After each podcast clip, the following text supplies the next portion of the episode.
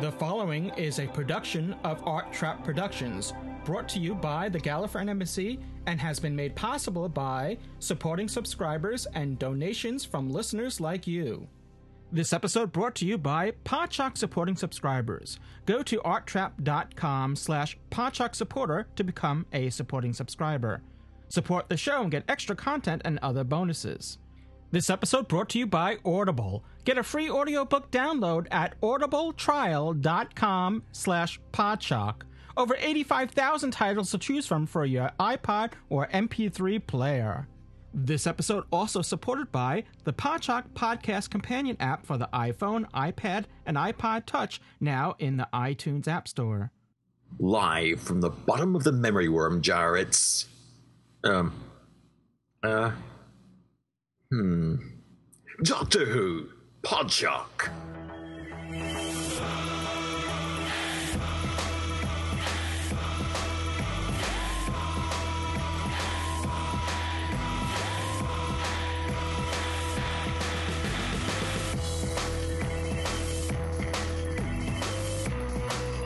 The Gallifreyan Embassy presents Doctor Who, Podshock, episode 284.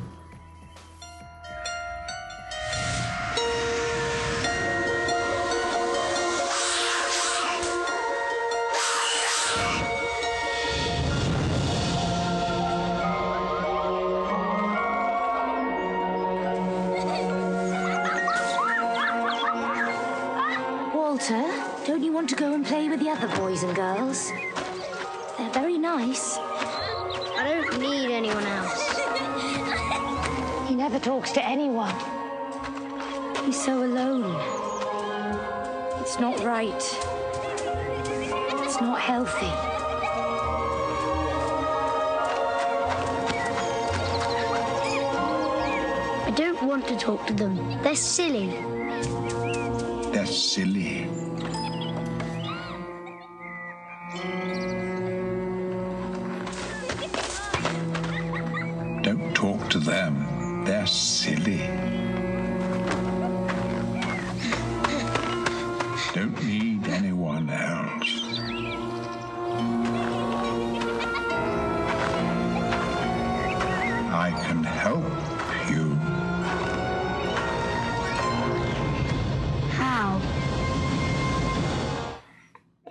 Here to help you. Yes, if you have noticed that um, might, that clip might bring back memories to you. That's uh, from the Snowmen. That was last year's Doctor Who Christmas uh, special, and we'll be reviewing that in this episode of Doctor Who Podshock. But before we do that, let's um, introduce everyone to everyone. So um, over to my right is my great uncle. No. Let's go to across the pond first, and we're going. Um, there's some choppy waters there and some brisk cold weather, but we'll we're gonna bypass all that. Let's not talk about the weather. I've had enough weather talk. So let's uh, go to Dave A.C. Cooper. Hey, Dave. You've got s- snow business asking for jokes like that. I guess I'm gonna have to talk about the weather. It's it's the we're reviewing the Snowmen, and then snow is involved, so there's no avoiding it. At least it's not a hurricane. It'll, yeah, it'll all end in tears. That's all I can say. Very good, very good. Ah. I, I, I, I can't follow that up, but I'm going to have to because I need to introduce. I need to introduce another fine gentleman, and once again, the illustrious Ian Bisset from from this from this side of the pond, but south of me. Ah, it's good to be here. Uh, Madame was wondering if you would need any grenades. Actually, she might have just said help. I, I didn't realize you you turned Sontaran on us. Yes, I'm the potato one. Well, we like potatoes. Yes. I like potatoes when they're turned into vodka. And I'm Louis Trapani. At least that's what my underwear says. Uh, so I'm assuming that's who I am because um, I think I might have gotten bit by that memory worm as well. So um, actually, it was actually good. Very warm. Yeah, what memory worm? What's a memory worm? Why, why are those gauntlets there? I don't know. It must be useful for something. Well, Forgotten. as we record this, it's uh, it's actually the 13th of November. So when this goes out, will probably be a few days after that, and it should be you know people people at least in the in the U.S. are preparing for Thanksgiving. I know Canada already had their Thanksgiving, but um, in the U.S. traditionally that's when people you know once Thanksgiving rolls around, aside from um, you know stores and whatever that start earlier, but p- puts p- people in mind of the the Christmas holiday. So um, since we need to kind of go back and review episodes that we missed while we were away, uh, what better episode right now to just in time for the holiday season is um, is the Snowmen, which was um, last year, like I said, last year's Doctor Who uh, Christmas special, if you will. And um, so we're going to get into that review momentarily, but we still got some news to cover first. And so what we'll do is we'll go into the news segment Ah, the, the the news hounds at work in the background with their typewriters. You're the hound? I don't think hounds sound that way, but I, I, you know, you got you you got it better. I, I hear dog food's cheaper. I, I wasn't prepared for a dog clip. Uh, the, the the best I can do is this. Erase memory banks. Memory erased. Memory worm. See, the memory worm got to K9 as well. Oh dear. All right. Well, um, this is something that I, we hope you might remember is um, is is that there's going to be a mini episode, a new Doctor Who mini episode, and when we say mini episode, it's what's traditionally what they're calling a prequel, even though technically I'm not going to get into it, but whatever. A, a prequel, and it's called. This is a prequel to the Day of the Doctor, which is the 50th anniversary special, which is uh, speaking of Thanksgiving, which is coming around Thanksgiving. It's it's actually on the 23rd of November. This mini episode is called "The Night of the Doctor." Obviously, I, I, as I said, it it sort of sets up what we're going to see at the 50th anniversary. Now, there's not a lot of details about it, and obviously, um, we can't really talk about the mini episode yet because we haven't seen it yet. There actually was a, an image released today, but um, I don't know if we want to. Uh, Well, yeah, uh, you're talking about the with um, the two doctors holding the sonic screwdrivers up in the air. Is that the image? no, no, Oh. it was an image actually from the night of the Doctor, supposedly. Oh, that was okay. uh, that's found its way out there. Hmm. It's not terribly spoilerish. Um, it's just a bunch of women in red uh, cloaks and stuff. Which, of course, everybody looks at that and goes, "It's the Sisterhood of, it's the Sisterhood of the Flame." It's like, yeah, just like the ones in Pompeii.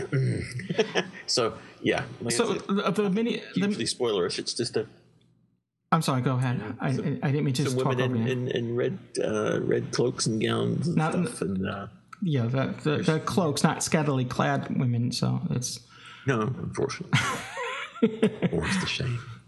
so the, the mini episodes. The, the, I'm sorry. I, I was just going to say the mini Oh, say- scheduled to come out this Saturday. Uh, I just before we, I just want to be clear that that's um, at the the Saturday at the time we're recording this. So I'm not sure when this episode gets out, but it may have just when you listen to it, it may have just premiered or it's about to premiere. So, in which case, it's either it- it- you know spoiler for something that's about to happen right now, or it already happened. Yeah, well, well you old, yeah. it's old hat for you already. Yep. And knowing you, when I say you, I'm talking about Doctor Who fans in general. You've probably seen it countless times and went frame by frame and saw every little detail that there is. So the Ronnie in the background. The there, Ronnie yeah. in the background and alligators in the sewer. No, I'm just the Ronnie in the background. no, another thing I was going to say is that wasn't the the the the rumor about this Night of the Doctor was that it was going to to feature a doctor, but not necessarily they were saying which doctor was going to feature in it. There's a witch doctor involved. Yeah. Well, yeah, we don't. I mean, um, it's not not a spoiler because it's been all. I mean, it, it's all common knowledge now. But they we know there's at least three doctors to choose from right now. Um, if you count one of them as the doctor, yeah. there, there's so many theories out there, and, and, and people have been sharing it on the net and about uh, you know the John Hurt character. So um, some of them are pretty interesting, but even though it's all speculation, sometimes I worry about talking about speculation because it might, some of the speculation may actually be the case, and then we're spoiling it for people. So I, I don't know. It's a, a little sticky tightrope to travel across when talking, when speculating um, this close to the release. Speculating about the speculation of, you know, may or may not happen to come or So, not. but just uh, as far as the day of the Doctor, the actual um, anniversary special, it's scheduled. It's it's a seventy-five minute episode according to um, uh, what's what's what's released. It's coming out on um, November twenty-third, the twenty-third of November at seven fifty p p.m. on BBC One. And then um, I'm it's um, on BBC America as well. Uh, Is it going to be the same date um, as well? Is it the twenty third? Is it they, are they still keeping the same um, schedule that, like that? So, yeah. I think they're trying to. Yes. yeah. Because there's also the Children in Need on Friday, and um, and they're also with the Children in Need. They're they're having a clip. They're going to be showing a clip from the day of the Doctor. So, um, do you think the the mini episode will also be during Children in Need, or would this be separate? Well, this is a rather strange thing here in the UK because um, in, in previous weeks, uh, some fans of the UK have been moaning about, you know, BBC America's got the, you know, Doctors Revisited and BBC this is getting that. And we were feeling uh, rather short shrift here in the UK. And now suddenly, you know, it's almost as though, you know, the bubble's really swelling up. I mean, we- we're, we're getting uh, uh, Doctor Who interrupting idents uh, uh, in uh, during the course of uh, shows. We're getting um, little views of the TARDIS appearing in certain shows, like the Graham Norton show, and we're hearing about radio. Uh, Who radio trailers and all sorts of things, and suddenly, you know, um, there's almost this, uh, you know, explosion of things because, of course, when we think about it, and I find this very difficult to believe, guys, that you know, uh, after all this long wait that seems to have dragged on and dragged on, uh, you know, we're now what ten days away. Uh, it's, it's, it's, I just remember, you know, last year it's like, oh, it's, it feels like it's never going to come, and now it's here, and it's just like before we know it's going to be gone. Um, Yeah, the count. yeah, they did say that. Uh, I mean, you to hand it to Steven Moffat. He said that Doctor Who's going to take over TV. So, well, take over everything. Um, so it, it looks like he, there's there's been some definite plans, at least waiting until you know until now. That Well, They're, they're definitely spreading things out though, because like the this past weekend they released the well. First of all, we we, we failed to mention this that there was a a trailer, if you will, a promo video that for Day of the Doctor that was originally leaked out. It was, I think, from a Spanish market television station because it had, uh, I believe, it was Spanish or, uh, if I'm not mistaken, uh, non-English subtitles on this promo, and then this got pulled from the various sources on the internet, and then the BBC actually released the legitimate one, which I believe the first one was like 40 seconds long, and then they released a second one, which was I think um, a minute and change. About 80 seconds long, yeah. Yeah. So the, those both came out on, um, and then BBC America had their version, which was similar. Was had some slight alterations. I, not nothing major. I, I think Mike, uh, uh, Mike, one of our uh, company collective, said Mm-hmm. that um, it, it was just slightly in a different order, that you didn't actually Yeah. get any. Nothing difference. new, It just- just re, rejigged. Yeah, so you would have to kind of watch them side by side to really, because I didn't see any differences. So you know, other than the BBC, you know, thing at the, uh, BBC America um, pro, you know, screen at the end, and and of course the little bug in the corner that says BBC America instead of BBC. So, but what I'm getting at is that that was sort of spread across. They didn't just release both of them at the same time. That was spread across the weekend, or at least Saturday, or whatever. So, um, what they may do, because now children, you know, for those that don't aren't familiar with Children in Need, it's a fundraiser charity event that takes place every year, traditionally this time of the year, like the uh, middle of November or. Um, s- uh, is, is there some sort of significance to the date? Dave? Well, they're trying to they are, they're trying to avoid you know sort of uh, um, that we've just had what we call Armistice Day. We, we I think in the states it's called Veterans Day. Mm-hmm. So they they obviously try and avoid the 11th of the 11th. Um, but I think it's usually any in the week following that, um, and of course it's before the Christmas schedules kick in as well. Um, uh, that's one of the reasons why uh, Graham Norton would normally be on Friday. That's that's being postponed because on the next Graham Norton they're going to have uh, Matt Smith and uh, David Tennant. So that's going to be the, the Friday after. Sorry, we're jumping about in our little notes here, but um, But, but the Children Need So, Special yes, it's itself is like eight hours long, right? It's like a marathon. Oh, it's it, it, uh, it's it's the biggest it's the biggest event because as well uh, this obviously in America you have all these different states, but in the UK uh, many programs are, are the same nationally. Where in this one they have you know i for certain sections they go to local TV stations. So uh, when I'm watching here in Manchester, there will be the national thing, and then for 15 minutes they'll go to a local gathering in Manchester, you know, for local to whip up and encourage people to um, uh, uh, vote. Well, not vote, but to pledge money here uh, in your own area. But it is a mammoth undertaking. There's Strictly Come Dancing, which is like you're dancing on ice, and lots of little specials, little one-offs. Um, I mean, it is a massive undertaking, and all the people that appear in it, you know, waive their fees. I mean, they, they probably get expenses, or uh, I think they may all get, you know, a standard 500 fee just to cover their out-of-pocket expenses. But basically, all the all, all the, the people give their time uh, for nothing. It's a massive thing. I mean. Uh, they can hit 20 million pounds and, and over the course of the following weeks with money coming in it can hit 30 40 million years uh, 40 million years that's not too coming uh, uh, Now the the, uh, the, the, the is the is it a multiple is it multiple children's charities or is it one particular uh, charity that, It's always it's always a 50-50 split between uh, domestic charities and foreign ones. Okay, Now, but they split it over with- yeah, different children's charities rather than Oh yeah, yeah, yeah, yeah. There's an, charity. I think there's an organisation that will dole out, but 50, I think 50% goes abroad. It may be slightly less than that. With the big disaster in the Philippines, that's that's that's Mm-hmm. In the headlines at the moment. Uh, that may get the lion's share of the overseas money. Because I know the UK government have pledged like 10 million in aid straight away, and, and I'm talking in pounds, of course, when I say things like this. Uh, but um, so that that's going to colour, I would think, uh, the international giving side of it. So and th- so this runs all day Friday on th- this this coming this is it it's this Friday right? The day after Yes, it's tomorrow. this coming Friday, yeah. yeah. Yes. So it may have come to pass when the show goes out. Yeah, and of course the day before that, on the 14th, is uh, we've got the uh, the Brian Cox uh, Science of Doctor Who as well, which is another big event.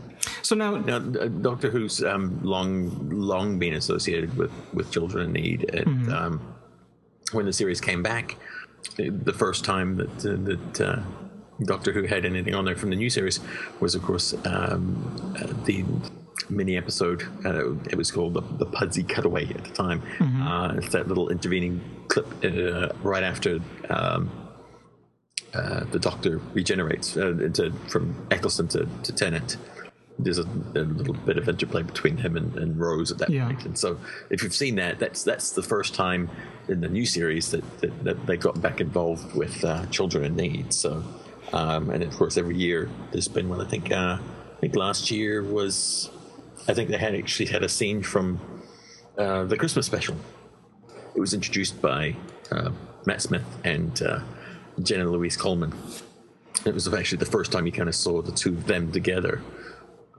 So, it's always like a Yeah. an event, so it gets people to tune into um, children in need, you know, and obviously raise money for it. Usually during these scenes, they'll have a number on the bottom that you can call in. uh, Obviously, a, a local to, number to the UK that you can call in um, to donate money. So it's and and as Ian said, this is a long tradition. Even going back before the series came back, there were some Doctor Who related children in need events. You know, so even if it was just people coming on from the show. I, I mean, didn't it, there was one where they had the TARDIS on stage and like all these doctors were coming out and all the doctors came out, Yeah. and then they Right. uh, they came out with a, a, a big check. And yes, stuff. Uh, yes, There's been a couple of those actually where they've, they've, they've all shown up and stuff. So, I mean, one of the, the one of the things to look out for, I think, it, between eight thirty and nine, Um, the Doctor and Amy throw a tea party in the TARDIS and serve a sneak peek at this year's Doctor Who Christmas special.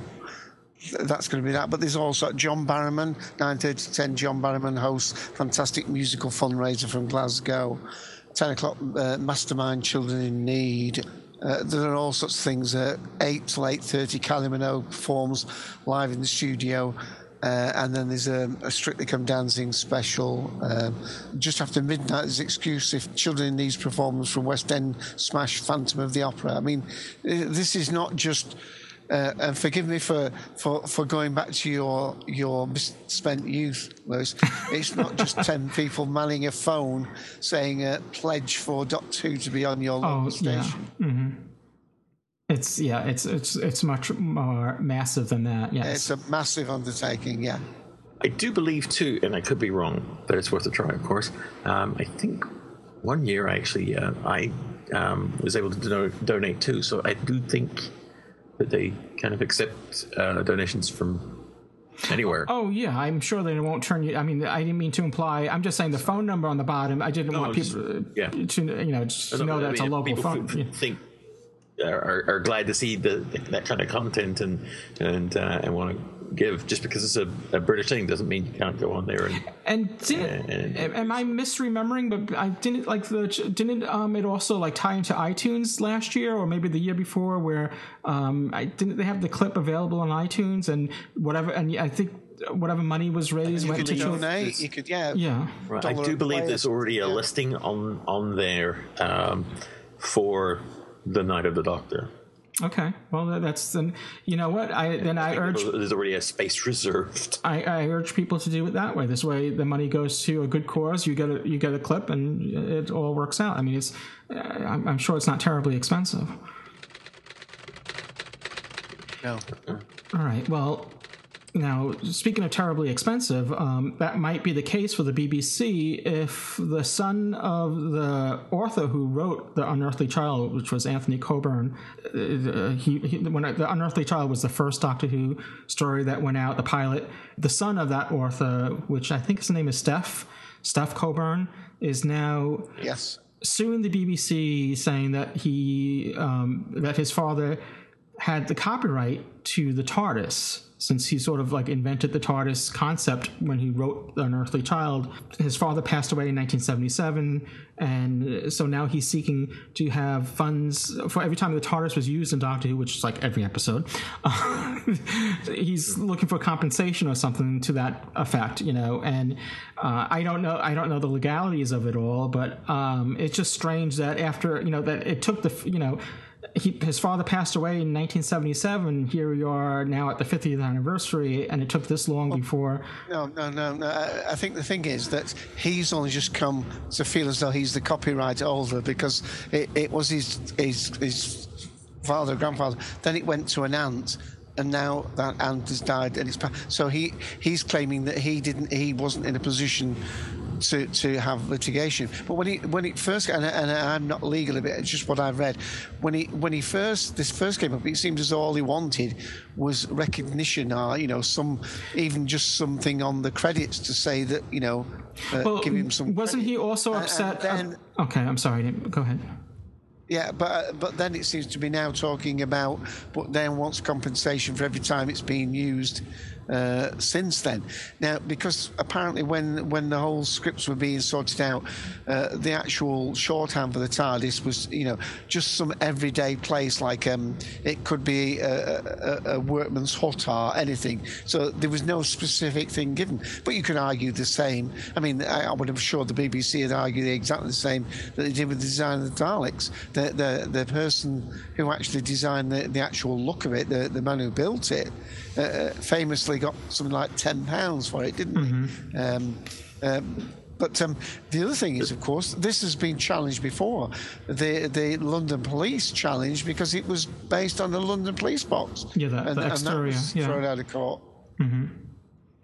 The, the, the big thing here that that that's, that I've seen that which could basically put the kibosh on anything is that uh, I think it was back back at the time when when um, the police were challenging them over it is that uh, the BBC have copyrighted TARDIS, Now, because that was never contested when the copyright was put in place, there's not really any legal Yeah. standing. Uh, it was never challenged at the time, so um, yeah.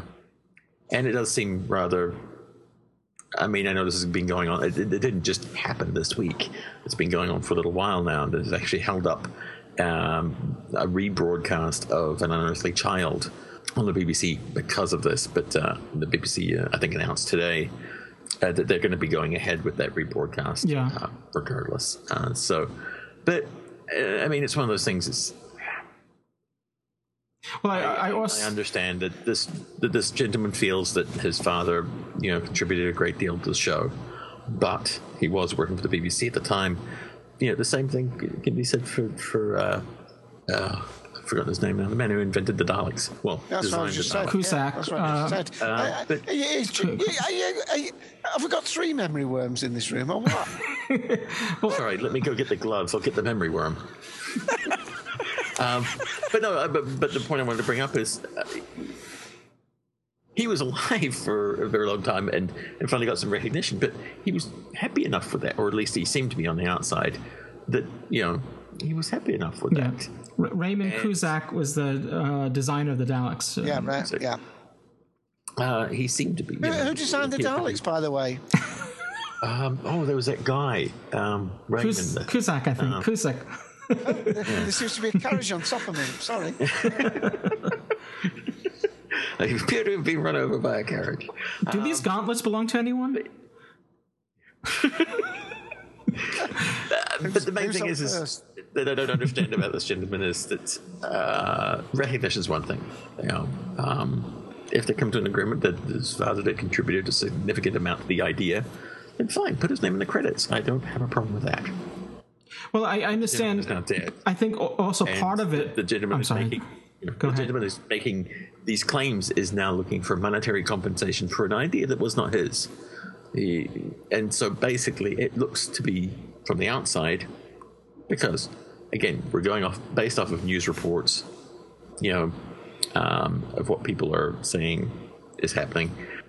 It appears to be that he's trying to gain monetary compensation for something that was not his to begin with. Yes, he now supposedly is the rights holder, but um, it just seems to be from the outside he's just trying to make a buck off Doctor Who now, and he's making a lot of noise now that it's the 50th anniversary, and it, it just it just I don't think he's doing himself any favors by what he's doing. I mean, I saw him on Twitter the other day um, tweeting at uh, uh, Jonathan Ross saying, "Hey, here's my story. Uh, we should talk."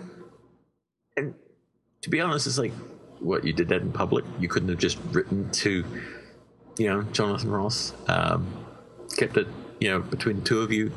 Uh, it just doesn't look very.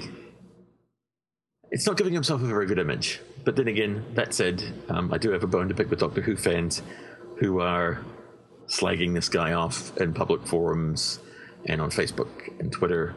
Um, Yeah, we're doesn't- doing ourselves any I favors. yeah, I was just saying Um, it doesn't make we're you Doctor look. Who fans.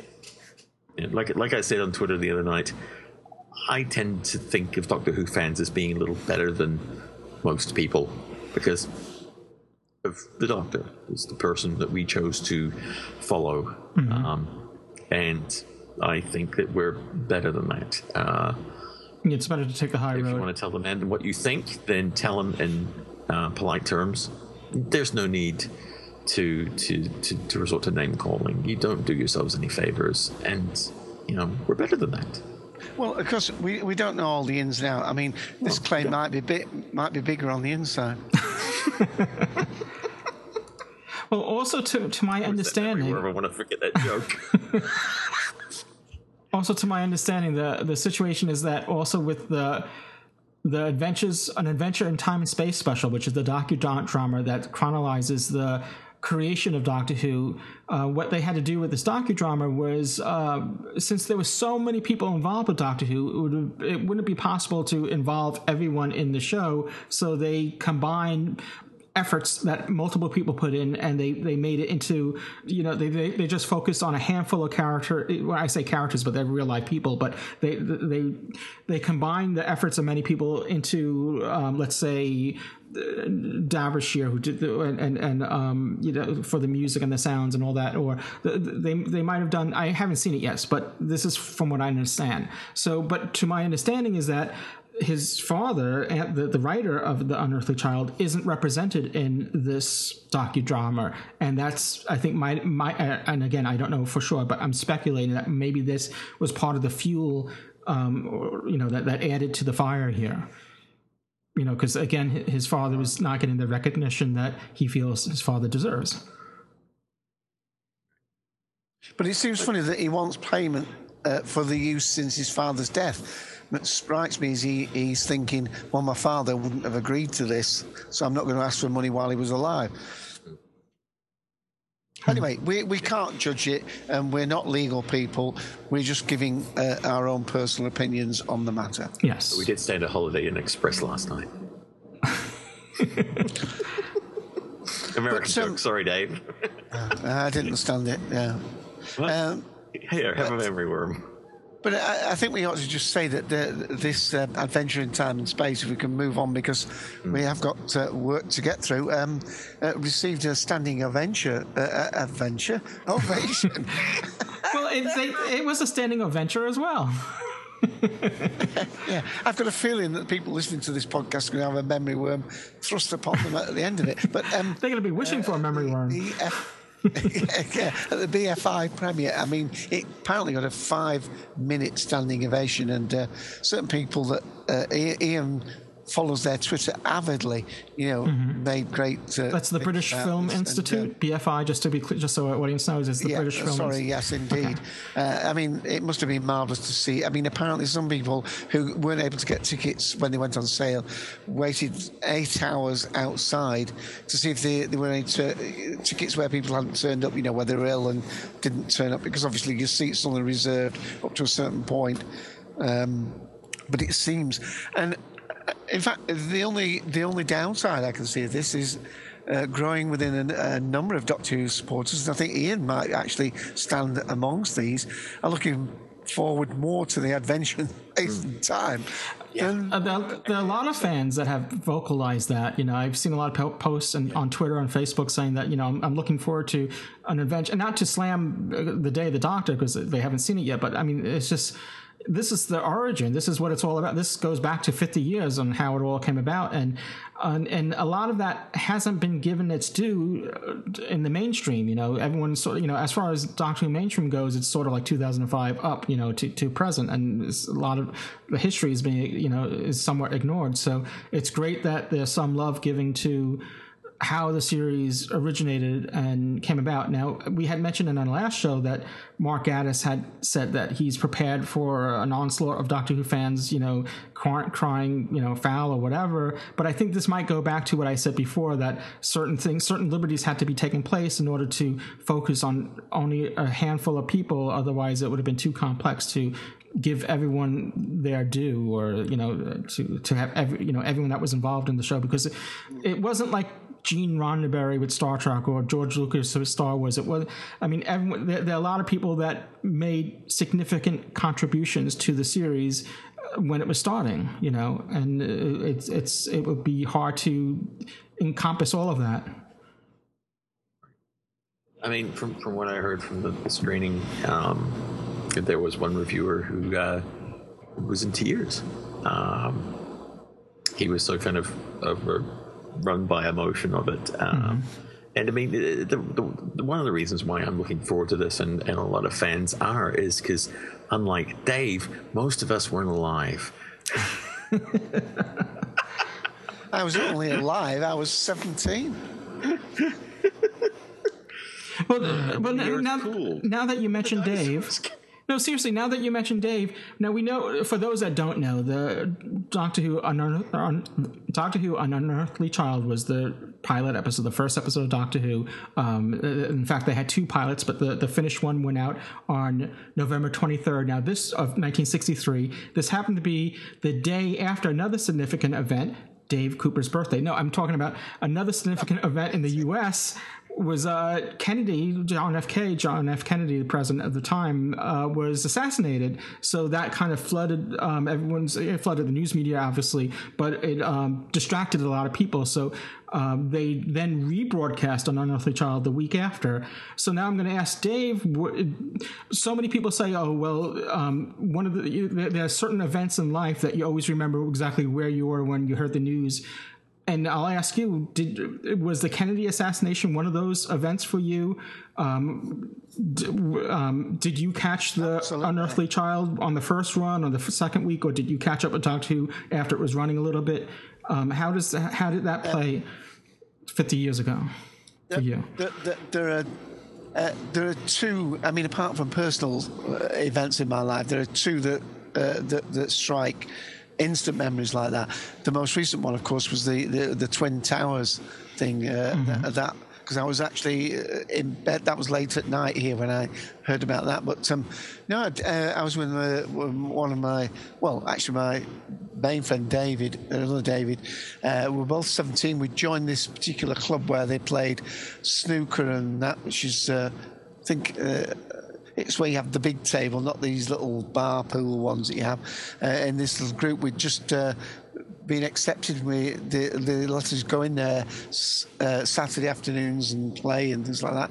And I think I heard it on the radio because in those days, even though television was, uh, you know, a big feature of our lives already. Uh, TV was definitely more for the evening. There wasn't a lot of. I believe in America that morning TV has always been pretty firmly in place. In the UK, TV, you know, it was when you'd done your homework when TV came on. You know, it wasn't. Uh, it wasn't all that. I mean, BBC Two, I don't even think started until six o'clock in the evening. So I, I definitely heard it on the radio, and it was a lot of discussion. But it was it was on so much that I do remember that we did watch it, but that there was so much going on, and, and the world was in shock, and there was all this thing about. To put it frankly, some people were wondering whether we we're going to have a world war after this event. I mean, uh, and I'm not talking now about um, you know um, conspiracy theories, but some people still thought it might be a prelude to something else. Uh, I mean, it, uh, the- I mean, it was shockwaves around the world. and, and then it happened on your birthday. Well, my birthday is the 22nd, so it, wasn't the assassination but, uh, on the sec on the twenty second?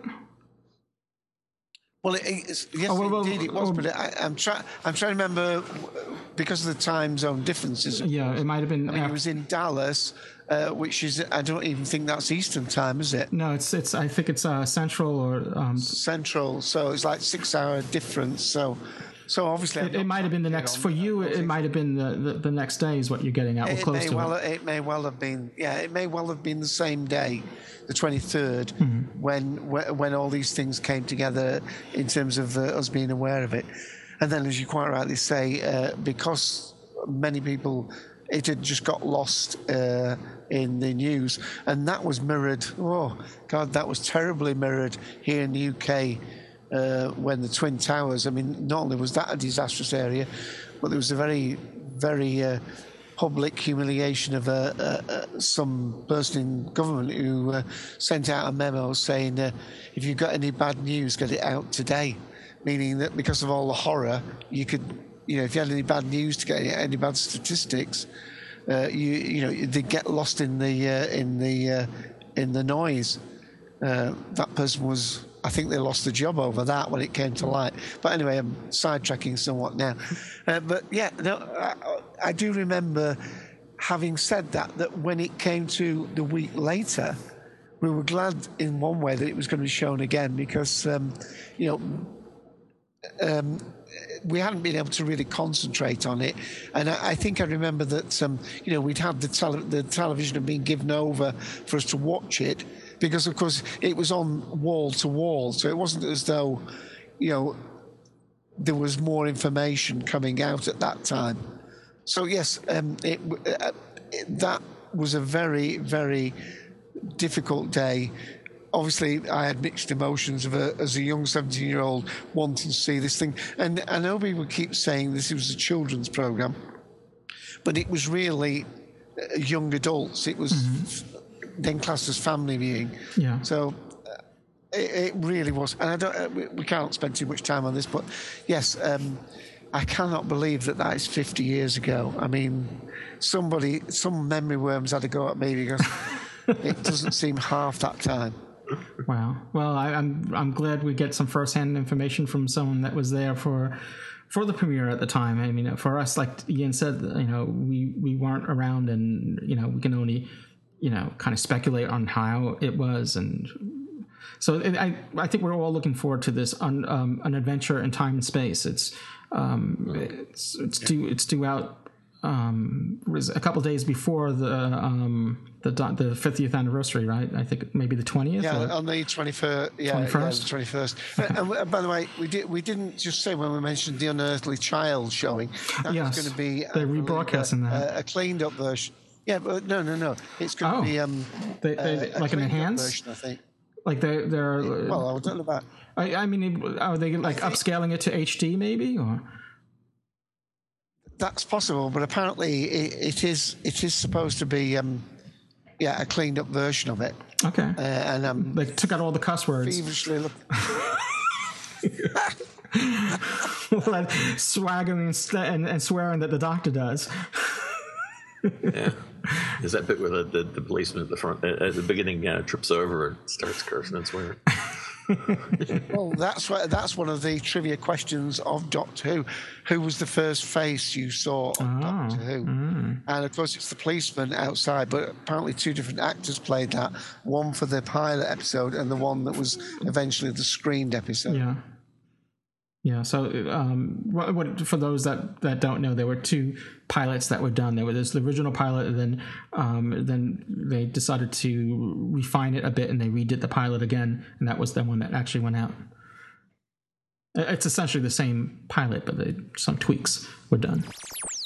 Hey, you heard us talk about the Doctor Who mini episode, The Night of the Doctor? Well, little did we know when we recorded this that hours after we were done recording this episode, uh, the BBC released Night of the Doctor, the mini episode, much sooner than we had anticipated. We had it was our understanding that it was going to be released over the weekend and it was released on Thursday, early Thursday, I should say. Therefore, we didn't have a chance to talk about it in the news section, but if you skip to the end of this episode, well, don't skip, but when you get to the end of the episode, there'll be some comments about Doctor Who, The Night of the Doctor, which is a new mini episode. Uh, by the time you hear this, it may not be as new, but it's it will still be fresh. In case you haven't seen it yet, that's why it's being put on the end of the episode. So this way, there's no spoilers, so you don't have to fast forward. You can just play naturally, and it will be there at the end. So at the end of this episode, I'll have some comments about the Night of the Doctor, and then in our next episode, we'll have more discussion about Doctor Who, the Night of the Doctor, and, and the few surprises that it had for us. And if you have not seen the mini episode yet, Doctor Who, The Night of the Doctor, what are you waiting for? You can watch it on our website. It's available, it's up on our site. Uh, go to uh, podshock.net or gallifreyanembassy.org and you can, uh, it's posted up there. It should be still be on the front page. You can watch the mini episode, The Night of the Doctor. We're going to take a quick break and then we're going to come back with our review of The Snowmen.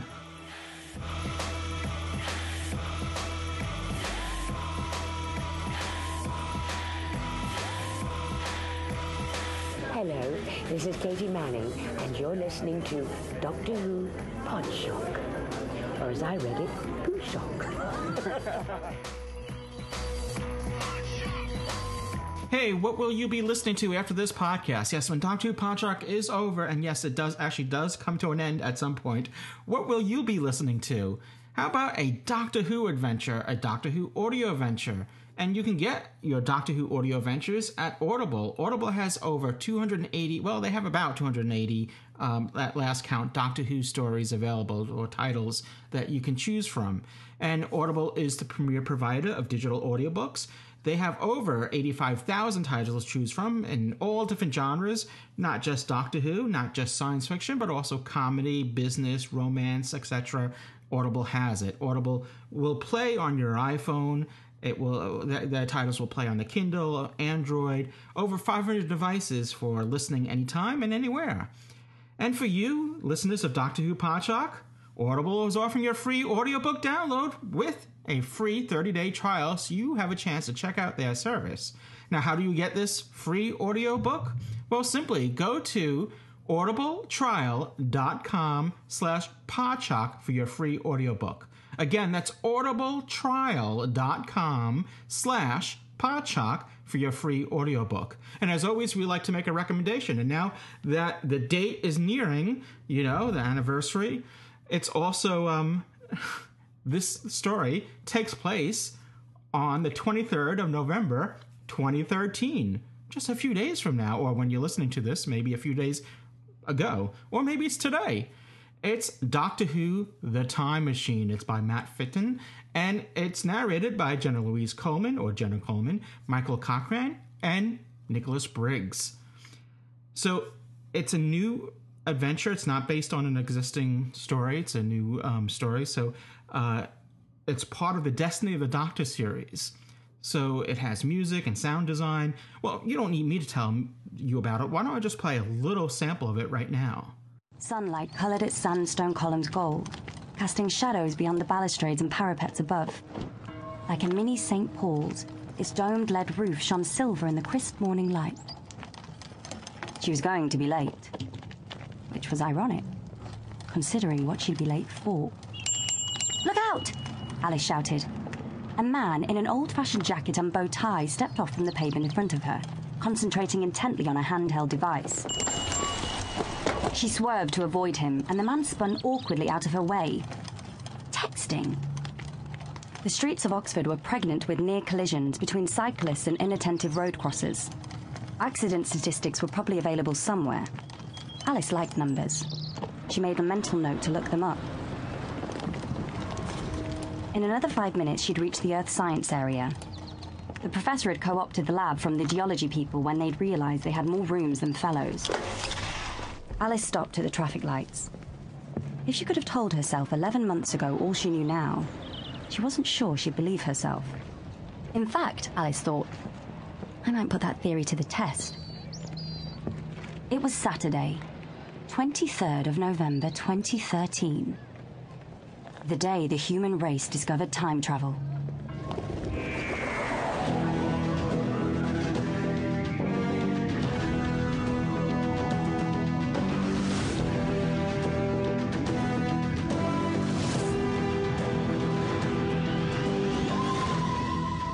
Doctor Who, The Time Machine, performed by Jenna Coleman, with Michael Cochrane as Chivers and Nicholas Briggs as the Creevix.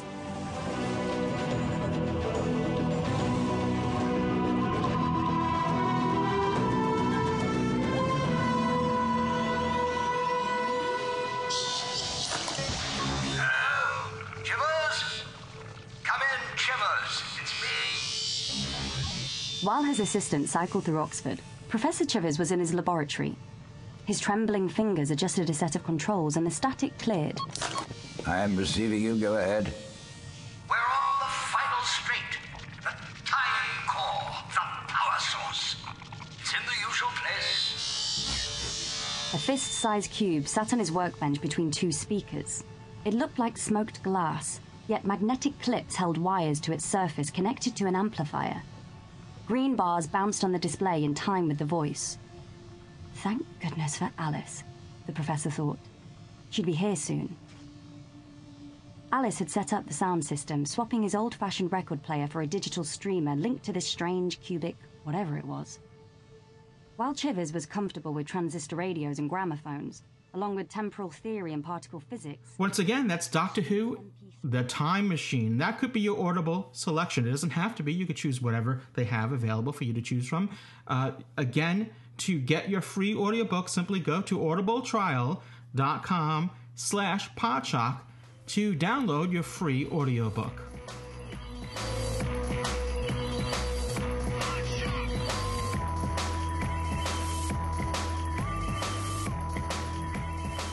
All right, we're gonna. Are Uh, we going to do the news now? yes, someone did. Someone got the memory worm. yeah, because I've, I've just seen that um, uh, the BBC have just released a video of an event by BBC Cymru Wales where the Doctor Who leads writer Steven Moffat looks back over 50 years of the show.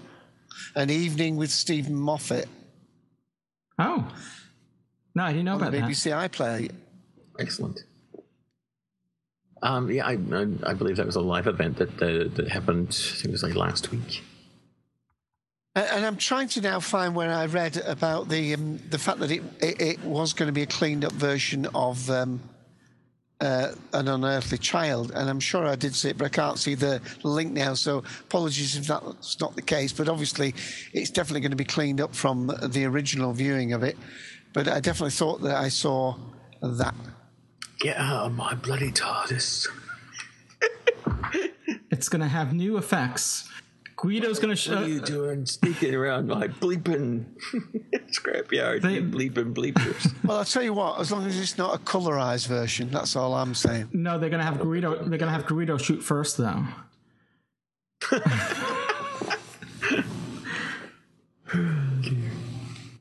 any any more on that, or shall we shall we start the snowmen review? I think we should go to the snow. There's no time like the present. There's n- no time like the snow snow time. I don't know. No no no, no time waits. For, there's the seventh Doctor made some sort Waits of for snowman. made some sort of snowman joke. Um, the time waits for the snowman, something like that.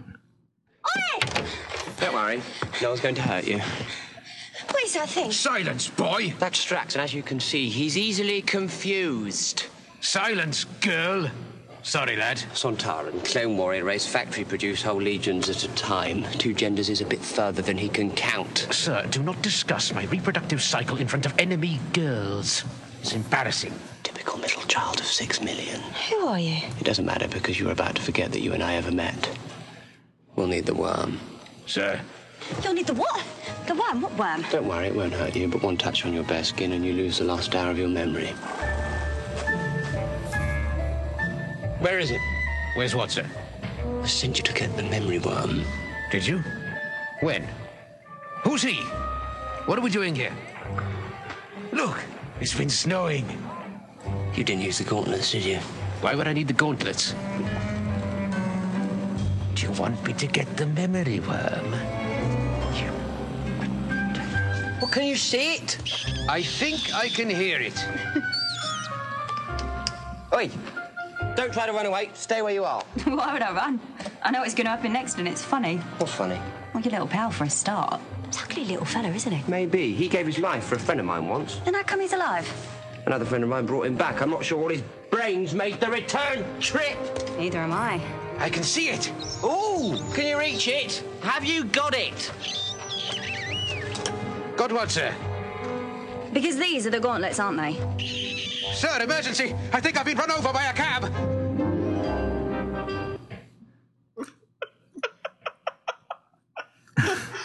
So I think we should start our review of, of the snowmen. I'm only kidding. Um, has anyone seen the memory worm?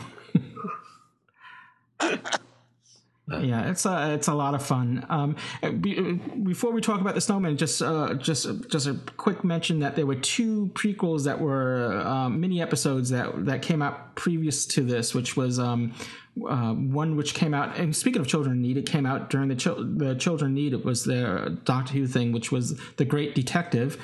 That was a short little I hate calling them mini episodes, but a, a clip, whatever, but whatever it is, um, which kind of you know introduced um, well not introduced because we've seen these characters before but kind of put you in, in the mind frame that these are these characters will be in this christmas special.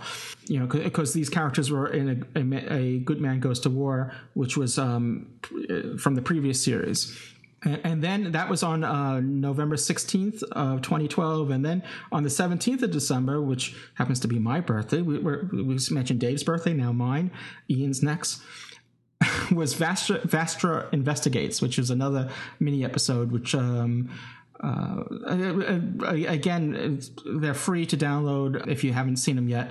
Um, they they just add a little bit more uh, gravy to the, to to the meal for this episode.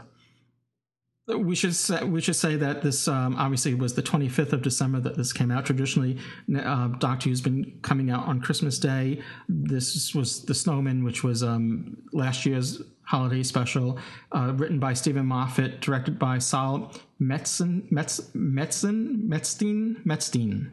Metzer is it? Oh, that's all right. And it runs. Um, my count was 59 minutes, but some say 60 minutes, but whatever, roughly an hour. Yeah, no, it's 59 minutes. Yeah. Um, overnight viewing figures were just over seven and a half million, I think 7.6 million, but that went up to, I was reset to 9.87 million, and that's not including nearly 2 million viewers on the BBC iPlayer. For some reason, they don't count those in. Uh, I don't understand that and we should also mention that uh, it stars uh, Richard E. Grant, which again, we as I think we mentioned in our last episode, does have a history with Doctor Who. He was the original uh, Ninth Doctor for the animated web version of Doctor Who before the series was relaunched, the, the television series that is. And um, another significant actor that you don't see but you hear is um, Sir Ian McKellen uh, plays the the voice of the the the great intelligence that's in, that's the, the adversary in this story. Yeah, that was a. I, I don't think we found out about that until like right before the broadcast, or um, or as it was broadcast. It was uh, quite a quite a thrill. Yeah, no, I don't know why they picked it. So Ian McKellen has got snow voice at all. though at the same time it's it's yeah. somewhat disappointing because the I enjoyed this episode very much. It's just uh, if the, the, the the biggest weakness for me is actually the, the, the threat is the um, if you will the villains or the the adversary. Just it, it maybe it, okay it wasn't as silly as some of the other villains that we've seen in christmas specials so we'll give them that. And also and at the time i thought it was a returning character but in now in in hindsight i think this is a sort of a prequel to maybe um, the patrick troughton stories with the great intelligence. Um, and and we'll get to that a little later on. We, we have a, a, clip that that sort of references that, but um, it also introduces, in a sense, even though we've seen her before, but it introduces um, Clara, um, the character of Clara. Now we've obviously um, the series before we've seen uh, Jenna Louise Coleman playing Oswin Oswald, um, but we you know we were all mystified because we didn't know who she was, how you know, because we knew that the new companion was going to be called Clara. So who was this? You know, so now we meet Clara, and well, oh, oh, before we go any further, spoiler alert. We're assuming you've seen this. It's a year already. it's a review. Of yes. course, spoilers. All right. Well, I just wanted to be clear. I don't want anyone yelling flat foul because Clara doesn't make it through this episode. Uh, but from the Asylum of the Daleks, of course, we, we weren't sure whether this was going to be some distant um, ancestor, not an ancestor, because she'd be a descendant, wouldn't she? We're not sure whether yeah, that's right. The, the, person in that would be a descendant of the Clara that we then see in the Snowmen. Not not the same person at all, but you know, ten generations uh, further down the line when we're into space and so on what I mean, another thing which I um, sort of liked about this story as a whole is that it, even though it's a Christmas story, it wasn't too Christmassy. You know, lately um, the Christmas specials seem to be a little. Uh, the, the previous one, um, Snow did have you seen? It, yeah, but the, like the previous one, it seemed it seemed like uh, whatever from 2011, whatever the Christmas special was then. I can't remember the name. Um, it, it, seemed like it was a, a Christmas Carol. Yeah, but yeah, so it seemed like a Christmas special with the Doctor uh, guest starring the Doctor. It didn't seem like a Doctor Who episode. This one seemed more like a a, a Doctor Who episode uh, that happened to be taking place around Christmas, and um, but it wasn't he- it wasn't so heavy-handedly Christmas. And I've been saying that for a while that Christmas specials don't need to you know you don't need to have all the Christmas elements in it to make it a Christmas special. You could just have the goodwill to man that type of stuff that that theme within an episode, and still make it a Christmas special without having it you know so Christmassy. I don't mean to be a Scrooge. I'm just saying that it doesn't. You don't need. It, you don't need to be. Um, uh, you know, chained to the iconography um, of Christmas.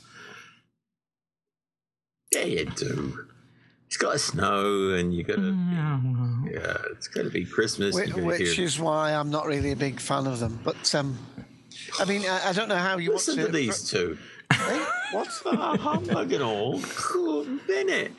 Hang a minute, hang a minute. This guy, the the guy who's now complaining now, I think he's had um, a memory worm because. Uh, uh, when we talked about it last time, you you spent 30 minutes talking about the new TARDIS interior and the new credits, and about 10 minutes on the story. Yeah. Yeah. Because there's nothing wrong with it, because Clara was in it. Oh my, it's going to be one of those. Well, uh, no, d- I'm just, sorry, j- but, uh, No, no. uh, point. Jenna Louise Coleman. Gorgeous. Jenna Louise Coleman did do very. Uh, it was is excellent in this story. I, you know, um, Oh, absolutely, yeah. Uh, and uh, I always felt she would do, especially in this historic one. Um, of course, I've said before that um, that new recent series that uh, was done in the UK uh, about the Titanic and the different uh, different levels of what was happening on. They took the same, obviously, the same time period of the Titanic sinking, but they showed it from different aspects of the ship, from the officers, from the third class compartments, the first class, so that they would show interweaving. And she played uh, a young waitressy girl in that, and she was excellent. By the way, one of the things that immediately uh, when I was rewatching this to talk about it tonight was um, the very first scene uh, that we see her in, where she's actually in the you know in in the the pub and got a, a train hand. It, it took me right back, and it put a shiver up me. It took me right back to the Voyage of the Damned. Uh, you know, the, the the first scene that we see of uh, the, the the young girl there, played by Kylie Minogue. Uh, because exactly the same thing. She looks across the room. Of course, David Tennant's in the bar there. But um, what I mean, there's not. There's, uh, do you want to just talk and get them out of the way, talking about the new TARDIS interior? the well, I'm glad you. I'm glad you brought it up because it's significant in that respect as well. That, that it introduced the new TARDIS interior, which um, I mean, up to this. the- the- Every now and then, the TARDIS gets redone. You know, both um, exterior and interior, but most drastically the interior. So uh, this was more or less um, bringing the TARDIS more similar to what we've known the TARDIS interior to look like um, back in the in, in the series. The, the classic the- I hate using the classic series, but yes, the classic series, pre two thousand and five, if you will. So um, it was it's interesting in that respect. It's it's I don't know how how both of you gentlemen feel about it, but I, I thought it was um, I mean, I think your comment is, is right on the mark. They're kind of bringing it in line. I, it, it to me, the opening credit sequence plus the the the the, uh, the console rooms redo uh, really kind of did bring the series kind of in line with the classic series. Um, you know, it just echoed things. We've got the the Doctor's face appearing in the credits, and we've got you know a smaller room in appearance um, with a more of a kind of a stripped down console. And all this silly stuff and, And- you know glass floors and all that carry and, and, and while not ultra white, it still has a it has a, like a more of a whitish gray hue than than coral that we've seen. On, I think it's a, a deliberate effort to, to kind of you know echo the past, which I mean I love it. I'm a big fan of the new console room. Um, I have, I haven't really been a big fan of, of of any of them, any of the new series ones. I didn't really like the coral one because I thought it made it look too the Organic? for- like it like organic. I didn't Yeah. like that. It's like it's a ship. Um, Yeah. It's no, I feel the same way. it's that whole thing that And- they grow and it's like yeah, it's rumor. I didn't like the uh, uh, the controls on the console. It just looked too. It, it didn't seem functional. I, I understand the theory behind it was that the doctor just made use with whatever he had on hand to make do with what he had, and and but it just didn't seem, you know, because the TARDIS is supposed to be kind of built with block transfer computations and mathematical formulas, and, and I don't really see the doctor physically building the TARDIS himself. It, it's- I, I don't know. So it just seemed. It, more decorative than First one functional. was a bit of whimsy, and uh, it was a whimsy that failed, I think. And Well, well, no, I think it was it was all right, but the thing was that you would have thought like because things may go wrong and it has to do running repairs, you would have sort of uh, very sort of flashy and high tech stuff, and then alongside that the pump and the hammer and what have you. But it was all of that ilk. Um, what I liked about it, uh, well, first of all, I, I, was a little bit unsure of it at first because I don't think it was particularly well lit to start with. And then I, I remember mm-hmm. thinking at the time that, actual fact, it may not have been so well lit because maybe all the set wasn't built. And in actual fact, some of the the the, you know, the, the higher uh, shots that they did seem to be more CGI than actually a real set. But if you if you remember as Ian pointed out, they got rid of the glass floor. I think they went for a very polished and flat floor uh, particularly actually to aid filming so that you know you can have a steady cam in there obviously we don't see that on the program but in terms of when they want when they have the doctor running round rapidly round the console as we've we've mm-hmm. learned of course from journey's end was it whatever um, it, the, it needs six people to fly it really when it was designed mm. uh, and that's why the doctor's always running around from yeah. panel to panel to panel exactly uh, a little bit like typewriters you know you have the keys so they don't uh, jam. So I think that it was, yeah, it was more compact, um, had this utilitarian look. Uh, I seem to remember thinking, and we talked about it somewhat, that um, the actual column area, thank God they got away from that fanciful one before, but they've gone more back to the Eighth Doctor console look mm-hmm. in the central column yeah. area. But um, the other thing is, this suited the way the story started because, of course, we've got the, the doctor in isolation. He's he's pulled himself. He's he's gone a little bit um, reclusive, like yeah. uh, mm-hmm. Herman. Hermit, uh, you know, um, Her- not Herman his Hermits. He's, I mean, he's living on a cloud for heaven's sake in a box. The Herman Hermits. He's yeah. distanced himself. Um, uh, we learn from the other characters that he's withdrawn somewhat, and uh, in fact, he's almost taken the back when Clara tries to engage him in conversation. Well, you know, yeah, it's, the, it's the brooding doctor again. I, we sort of seen yes, it before, and, and, and the set suits that. Yeah. Oh no no no! Clara hit it right on, uh, hit the nail on the head. Sulking which is sulking, what he was doing. Yeah. He wasn't brooding; he was sulking. He's like, "Well, I keep losing people, so bugger, I'm going to go on this cloud." He was, he was actually sulking, which is kind of anyway. At least it was better than brooding.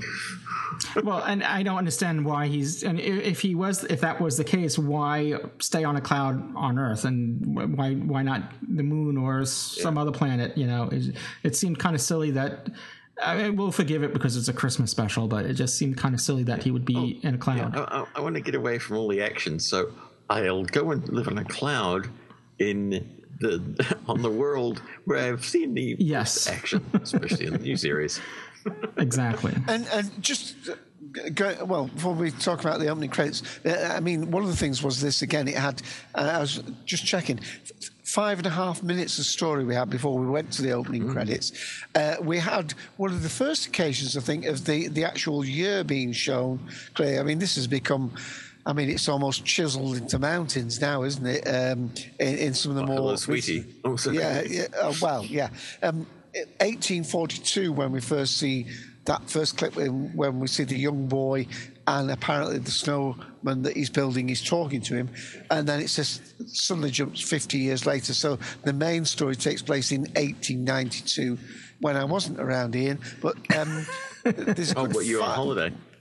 There's a good five and a half minutes there of uh, good story, beautifully set. I mean. Um, I mean, even if I go back to what wasn't a Christmas special, but the next Doctor, which I, I have mixed feelings about. Mm-hmm. You know, uh, I remember saying about that.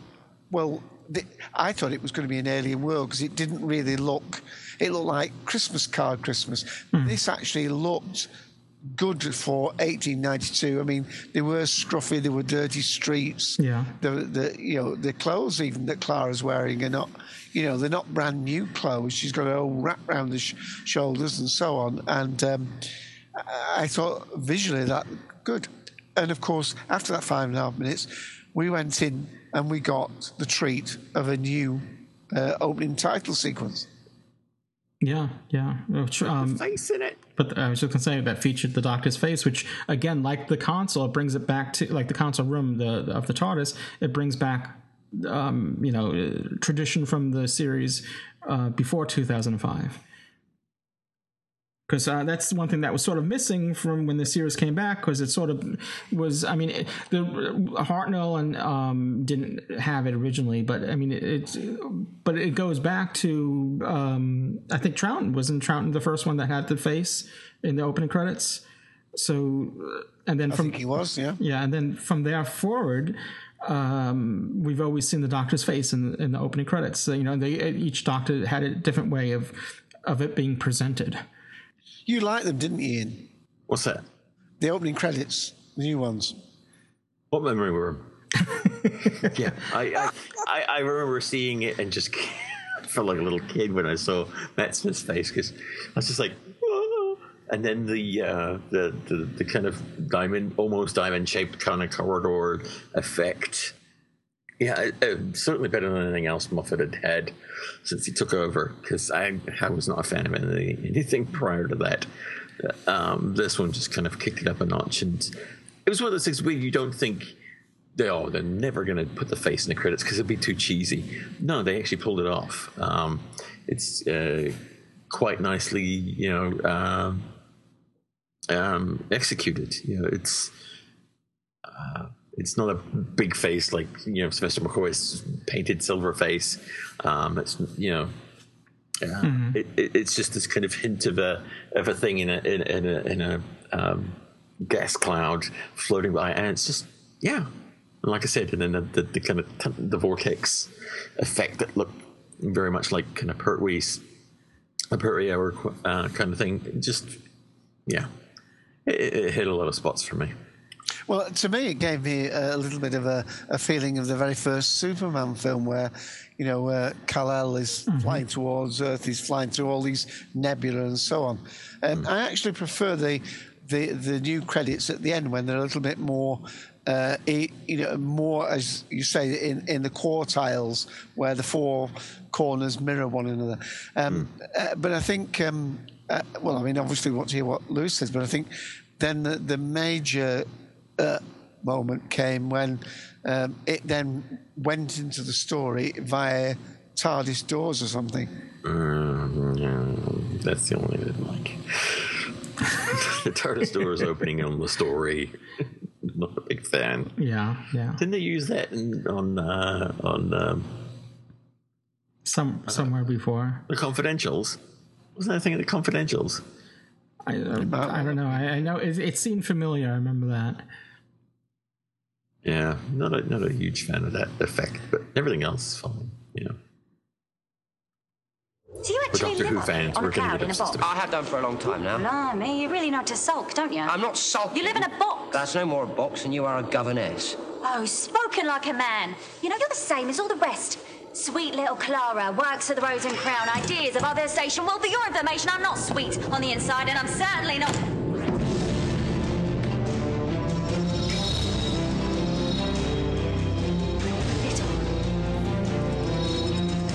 Called the TARDIS. It can travel anywhere in time and space. And it's mine. Liz. Look at this. Go on, say it. Most people do.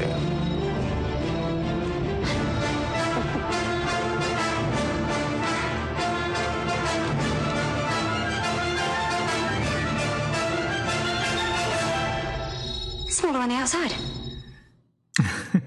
So I, I think we all enjoy Clara's character, music, and and and Jenna Louise Coleman portrayal of her. Um, with that said, do you think it seemed a little premature for the Doctor to be handing his key over so so soon after meeting her?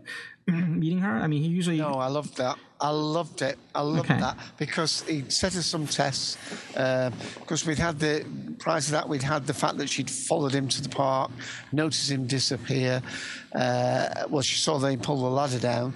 Uh, gamely uh, went up to follow him. Uh, at, at that point, she she didn't actually go inside the TARDIS. I thought she might have sneaked in. Yeah. How many times have we had snow stowaways?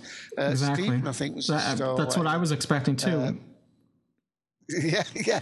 Which uh, you know, so it's great. And of course, um, we we had them climb up this um, uh, this long stairs. Which later, the second time they go up it, um, she sort of says something like, "How uh, uh, how have we got up here so quickly?" and he says something like it's longer on the It's- inside. it's something. something like that, yeah. Yeah, Uh, shorter, but, um, shorter on the inside, or I don't know. Yeah, no, no, no, no, no, no. I think Perry corrected us on that. Uh, yeah, Ian. it was longer on the on the inside. He or- should have said it was short. It's longer on the outside, so it looks very long. But when you climb up it, you get up it quickly because it's shorter on the inside. Right. Um, um, but no, I, I, I thought that was uh, she did these tests. I thought it was a marvelous moment. I mean, first of all, we had the big reveal. She goes in. Uh, that was one of the again. We're just getting to the stage where they can they can perfect this. Uh, going from the outside of the box straight in, and she walks in. He, he turns on the light, so it is a little bit better lit at this point. I think that's the, actually the picture they've got on the the Wikipedia snowman uh, page uh, of him, you know, going da da with his arms and her walking in. And um, uh, she does a couple of other things. Uh, first of all, she says, uh, "Has it got a kitchen?" Well, that's yeah, that's another new There's one. another You know what I mean? so, so he's, yeah, so he's, getting the idea that this girl's got, you know, something about her. She proves that.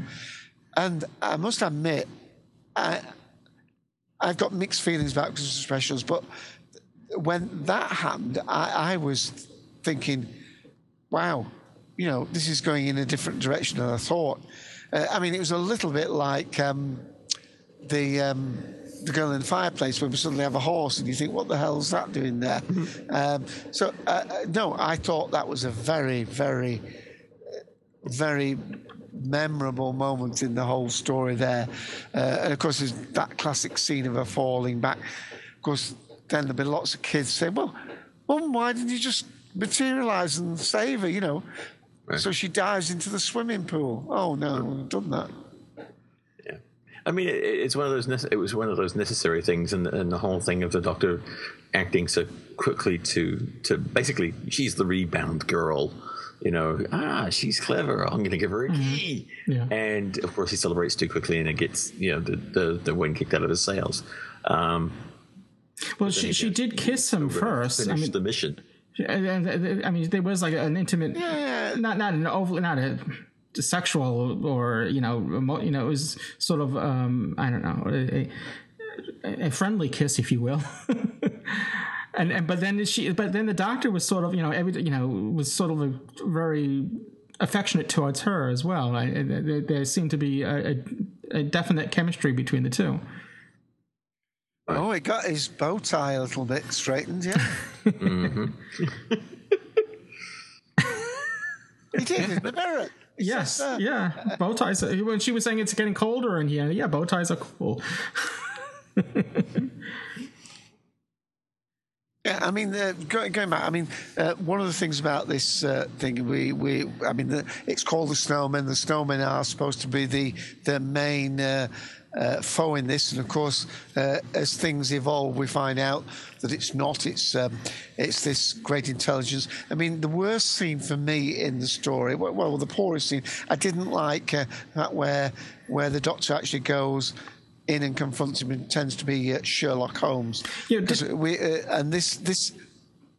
Go. No, I was just saying, didn't they uh, also enhance that by putting the Sherlock music, the soundtrack? Um, it was didn't Murray well, Gold? in, yeah. Uh, Um, go ahead. indeed. Yeah. And of course, tongue in cheek as well.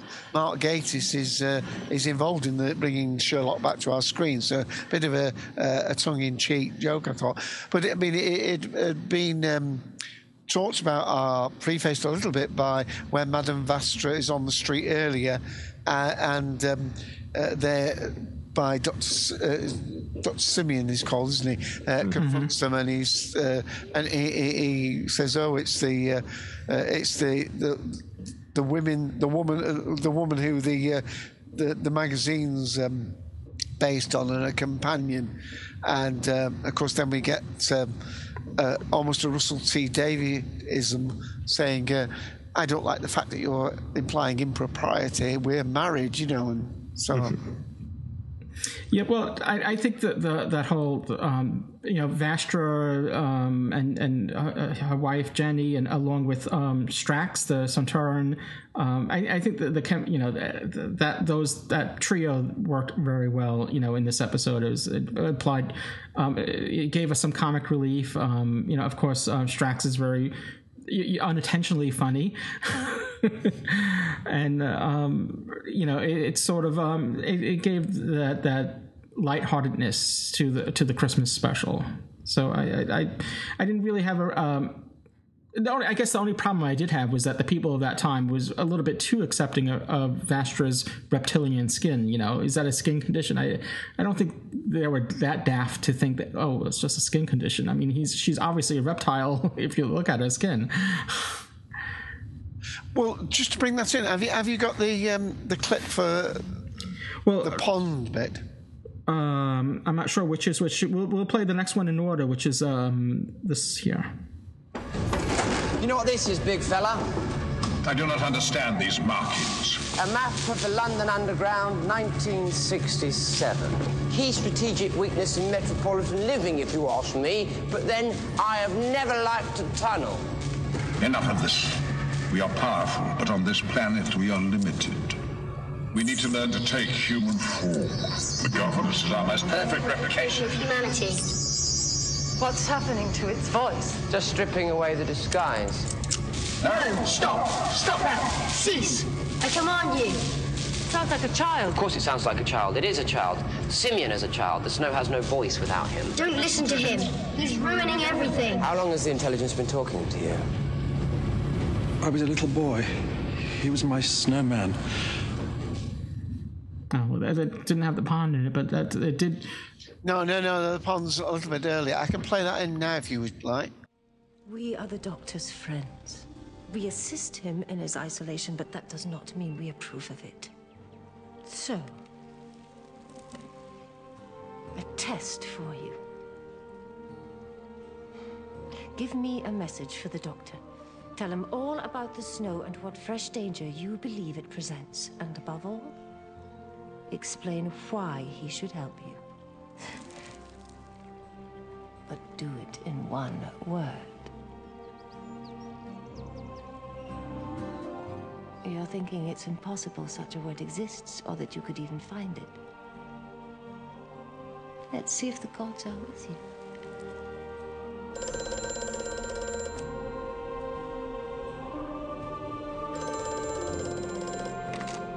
Yes?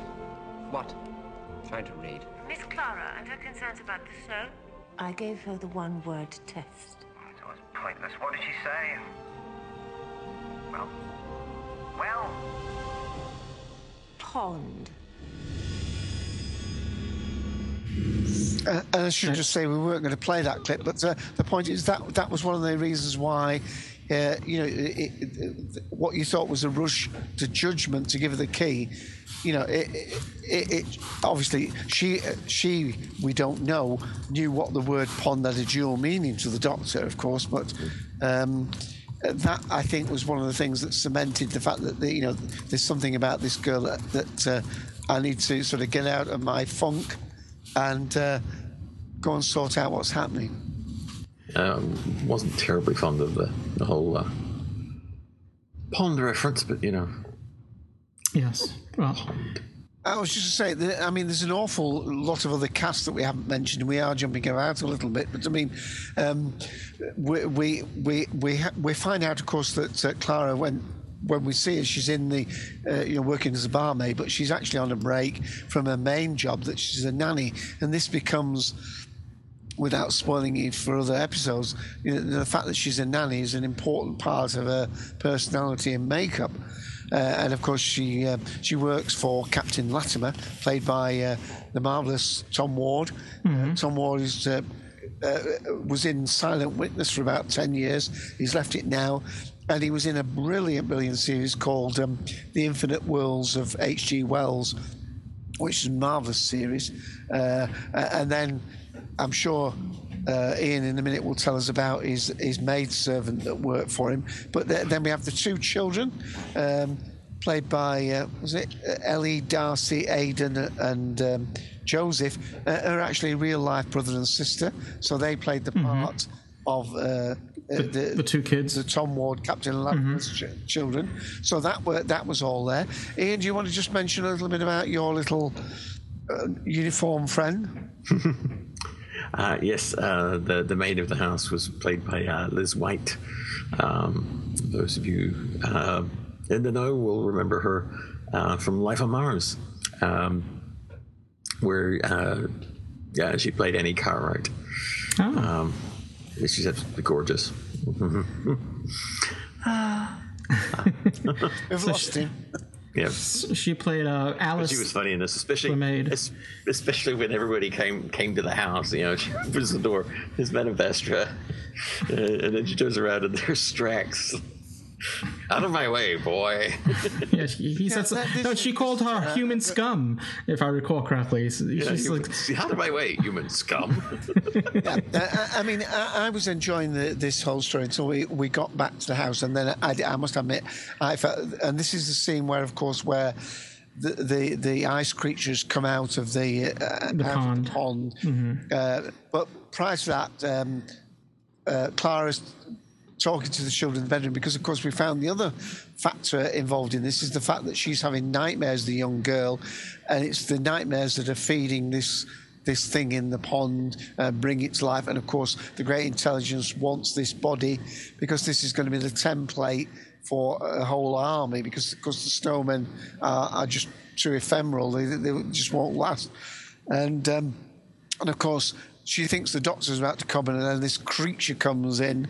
Um, and then we have it gets a little bit bizarre, and then I didn't particularly like. I mean, I love Strax, but uh, and Madame Vastra, but um, the, the door opens and there they out and, and they make this outlandish statement like I'm an alien detective and this is my wife and all this, uh, and I did start to feel then when, when I was watching it, even the first time, that there were like three or four little what if we were in a political environment we'd call uh, you know sound bites. Uh, There were little scenes that you felt, oh, th- that's for the trailer, that's for the trailer because it'll look good, but it didn't actually sound right or play right as, as the story was unfolding. But you could almost spot it as, oh, that's a 10 second clip they're going to use, that's a 10 second clip that, that, that they were going to use, or had indeed already used. Um, so I, I, I thought it was a little bit bizarre at that point. But I mean, uh, it, to me, without getting to a summing up point just at the moment, this was probably about the best uh, Christmas special that I've enjoyed. Uh, but I, I don't really because they, they- because they can break the rules and have sentiment and this that and the other. We've had so many times when you know love has conquered all, or this has conquered all, or uh, you know even going back to the victory of the Daleks, if I can even mention that. Uh, you know where. Um, just emotion rules the day. And we get to this stage where really the doctor doesn't solve any of these problems. Uh, they get solved by some emotion or something. So um, I don't know how far along we are in terms of uh, talking about the story as a whole, but I, I did feel it was a, a, a great cast, as I say. We've mentioned Richard East Grant, we've, uh, we've mentioned Tom Moore, we've mentioned uh, uh, Ian McKellen. Uh, I'm trying to think of anybody else of a, a major character part that, that we haven't really talked about. But um, Well, uh, uh, but as far as the, the, the, the character itself of the Great Intelligence, I thought was interesting. Bringing now, this was uh, like I said, there was two Troughton stories that had the Great Intelligence in it, and now I had naturally at first thought this was going to be a sequel to those, but when the Doctor put the ice um, elements in that London un- Underground tin, and it had a map of the Underground from 1967, and showed it to the Great Intelligence, it, it, there was no remembrance of it, you know, because for those that don't know, in, in the Web of Fear, which is a lost episode that they just found, which made me think now.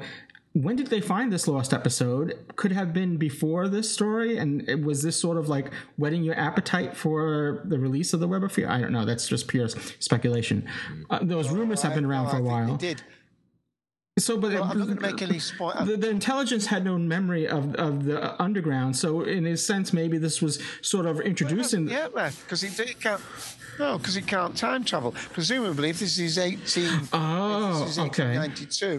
1892. All right. Okay. Right. Yeah. Yeah. Yeah. That's And okay. I. It's, it's the time travel element. Okay. Yeah. The, the, the, That's um, going to be one of that's it's in Okay. the ether at the moment. That's going to be one of its schemes for its future. So this happened first. So was that deliberate? The doctor in the, using that tin? Do you think that was? Uh, did he make the connection? Did he? no, because he makes the no, he makes the. I think he makes the connection afterwards. Yeah. Uh, when when they're at the graveside, when Mhm. they're at the graveside, uh, when things are over, and somebody says, uh, somebody said, um, I think Jenny says to the doctor, "Is the great intelligence uh, destroyed now? Is it dispersed? Or it can't do any harm now? It's dispersed."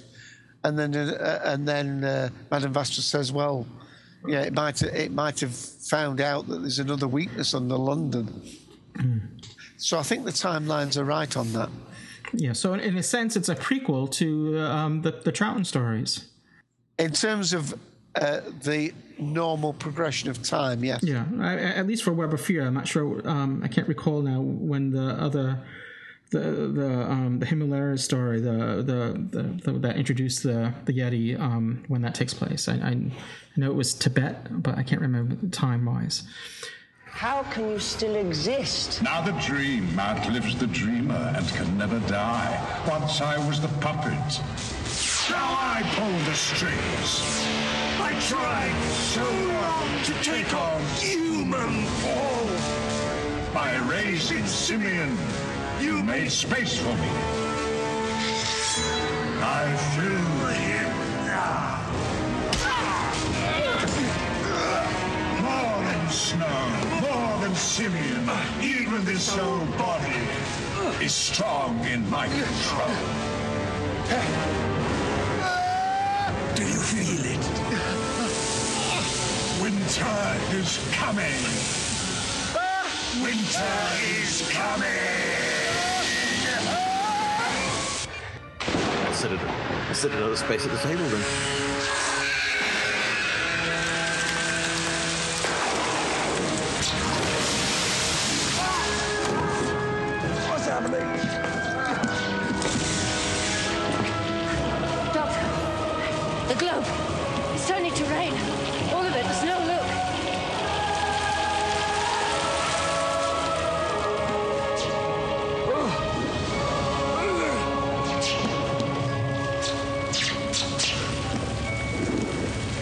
He's dead. What happened? The snow mirrors, that's all it does. It's mirroring something else now, something so strong, it's drowning everything else.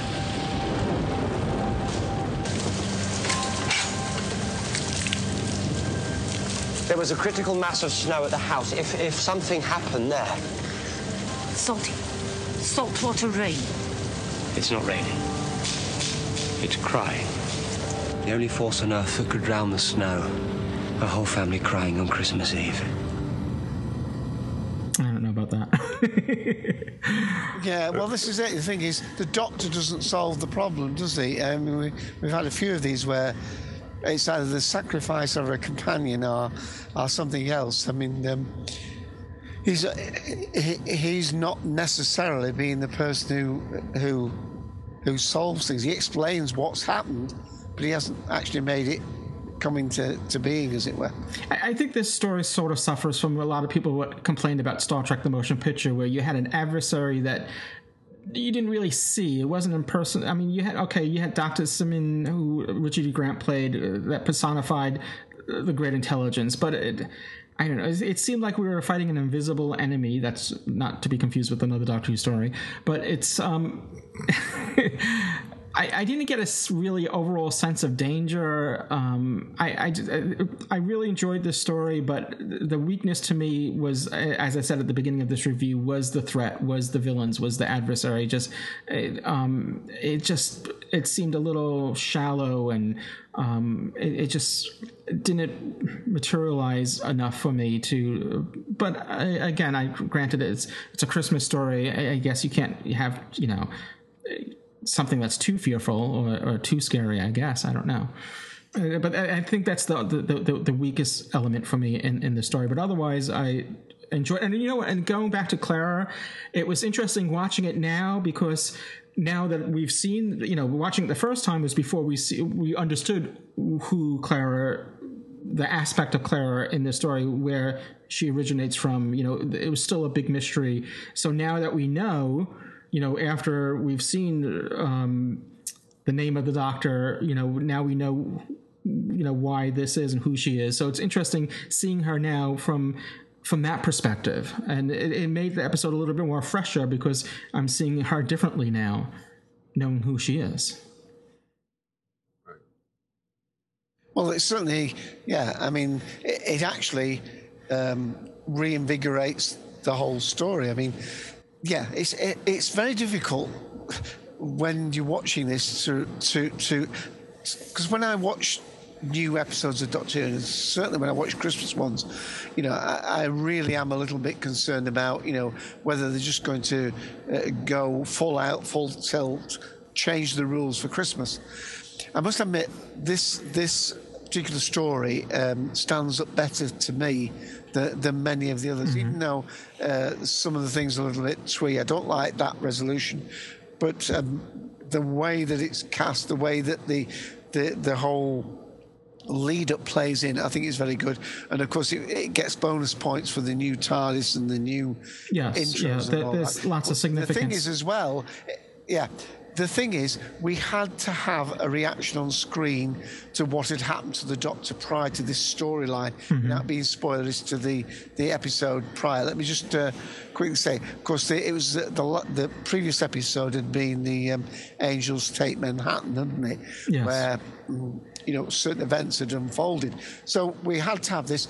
We're almost a, a, a little bit like when we saw the Ninth Doctor.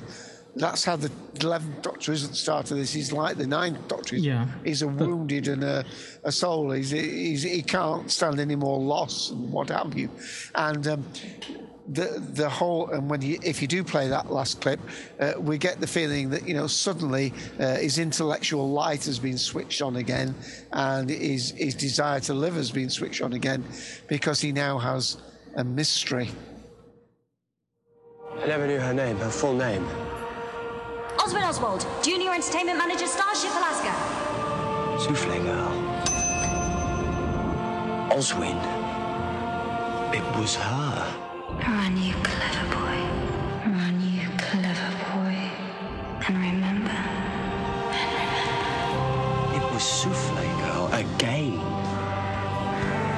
I never saw her face the first time with the Daleks, but her voice. It was the same voice. Doctor! The same woman. Twice. And she died both times. The same woman. Doctor, please, what are you talking about? Something's going on. Something impossible. Something. Right. You two stay here. Stay stay right here. Don't move an inch. Are you coming back? Shouldn't think so. But where are you going? To find her. To find Clara. But Clara's dead. What's he talking about? Finding her? I don't know. But perhaps the universe makes bargains after all. Where are you going? Shortcut! Through there? I hate this place. Don't you think it's creepy? Nah. I don't believe in ghosts.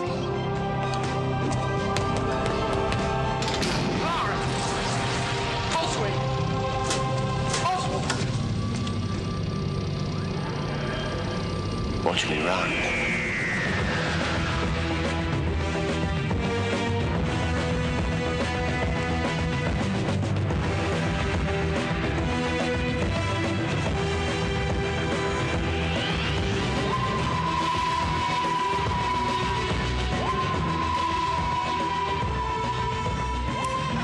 And, and so, having had this sad death during the course of the story, uh, we have an opportunity there for an upbeat ending, which I think um, i- is really needed. Because I mean, let's face it, we've had stories where singers die singing to uh, whales, don't we? Uh, Well, singing to uh, sharks, rather.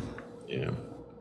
and and you want something upbeat for the for the christmas story you know you want to lift uh, you want to Well, at least to end on an upbeat. yeah E- exactly Even if you have sadness and loss within it. Right. And and well we see clara again at the end. Well we, we, assume that's her you know again and she's by her tombstone.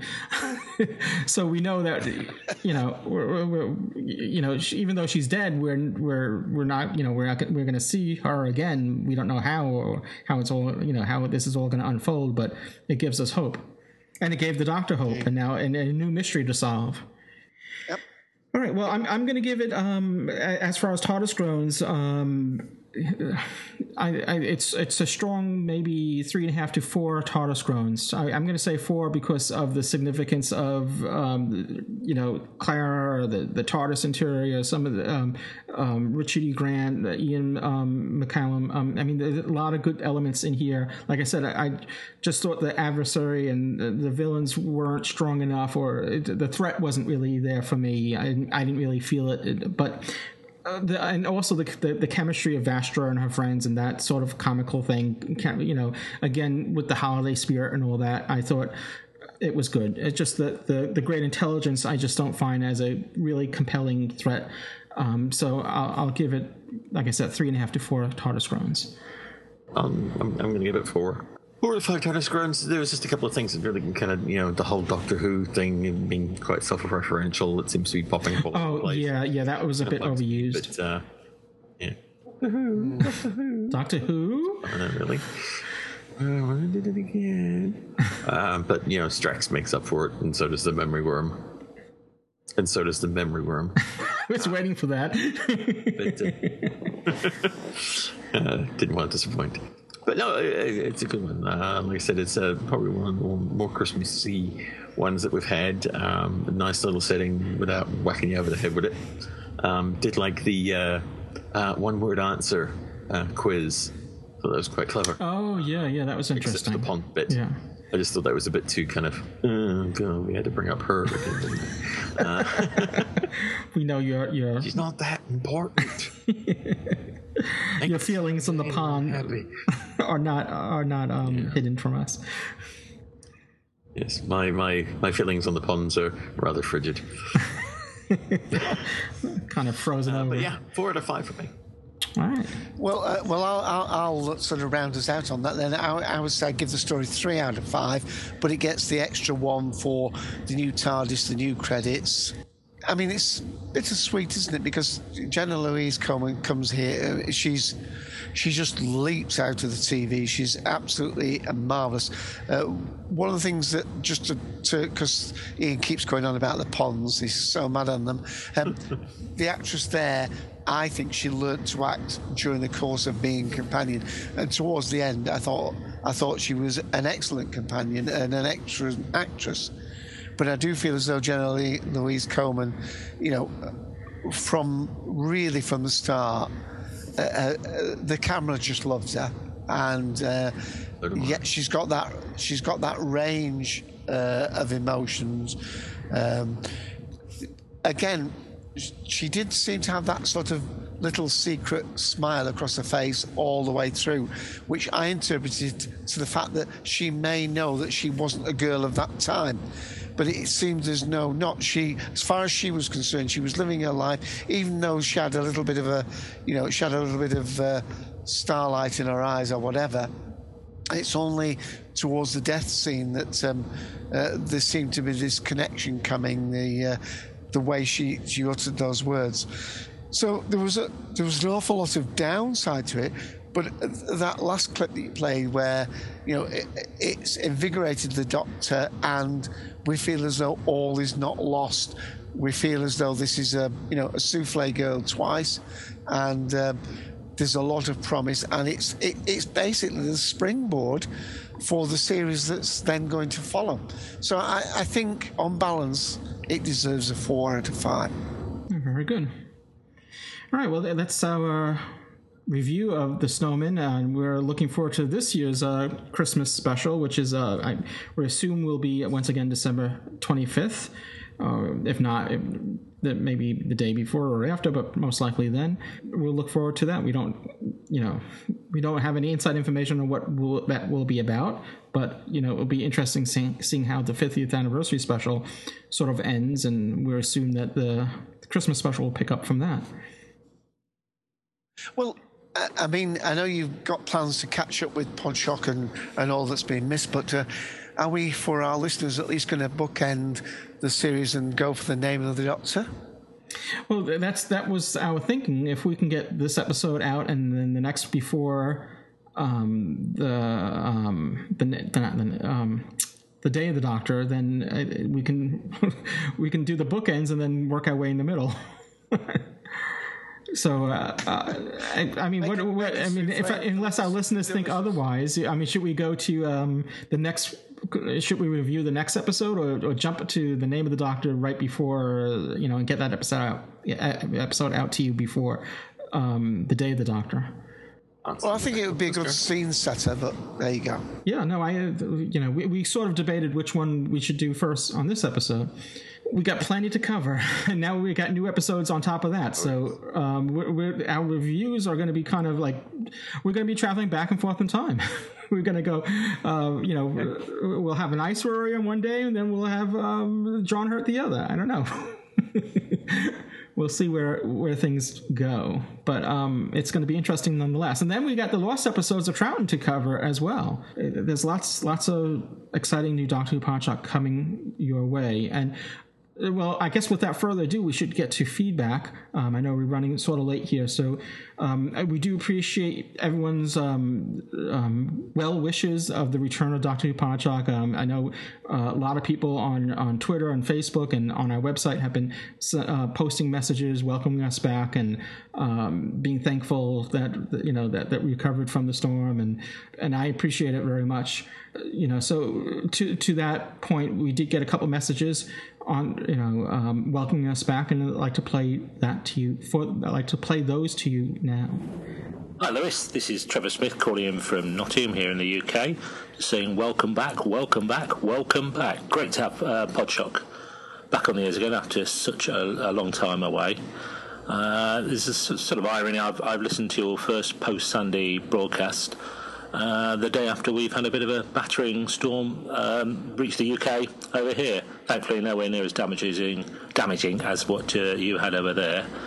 Uh, it was really sad to hear what had happened to New York uh, last year because it had been a couple of years previously. I've been in New York for Halloween for my 50th birthday, and we walked around in, in t-shirts. I remember walking around uh, Central Park in a Dalek t-shirt in beautiful sunny weather. So it was such a shock to see what happened to me two years later. But it's good that you recovered and are on the way back, and there's going to be brand new Podshock. Really looking forward to it. I hope there's going to be reviews of uh, the forthcoming Doctor Who goodies to celebrate the 50th anniversary, namely Mark Gatiss' An Adventure in Time and Space.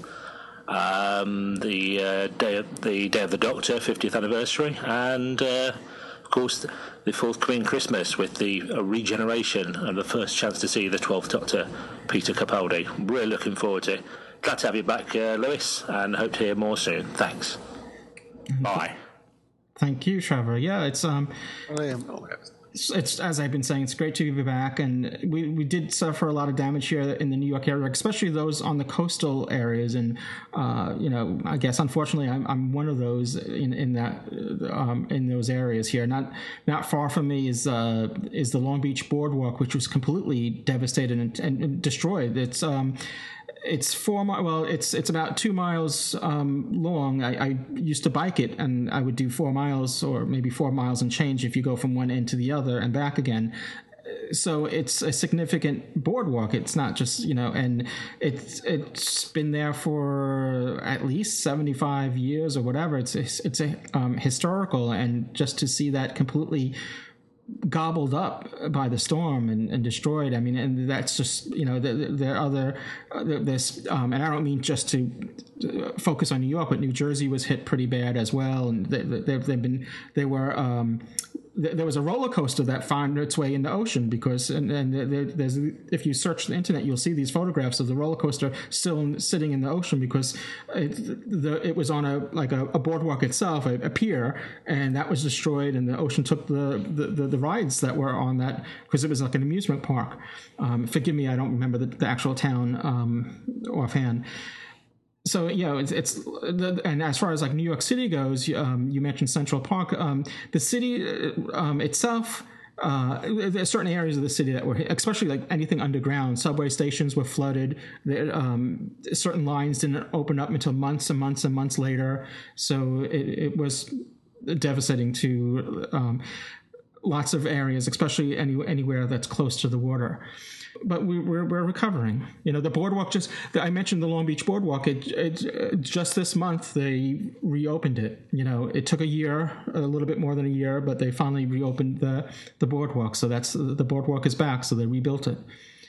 M- moving ahead, this is another welcome back message. This was one, this one's from Anthony Burge, who's been on the show um, several times, and um, I, I think he's a person that needs no more introduction. So I'll let him speak for himself here. Greetings, Louis Trapani. This is Anthony Burge. How are you today? This is my feedback for episode 282 of Doctor Who Podshock. Uh, your listeners may know me as a past contributor uh, for Doctor Who Podshock and the Colton Collective, and also as the editor and author of the Mythological Dimensions of Doctor Who and the Mythological Dimensions of Neil Gaiman.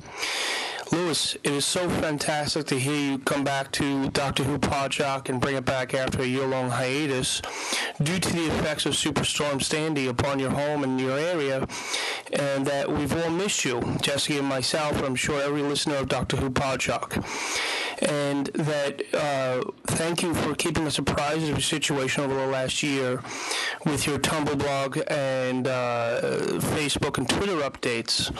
I know it's been a long, hard road, and we've done our best to keep in touch and hopefully help to keep your spirits up to get you to this point and uh, to hear your voice on Doctor Who Podshock. You sound very large in spirit and uh, very happy to be back. And we we hope to continue to hear your voice and, and your news and everything Doctor Who related for Doctor Who Podshock. I wanted to offer a few thoughts on uh, episode 282 and a little uh, bit of news from our end. First, uh, with episode 282, I think it's absolutely fantastic that you're able to provide a lost episode for us listeners.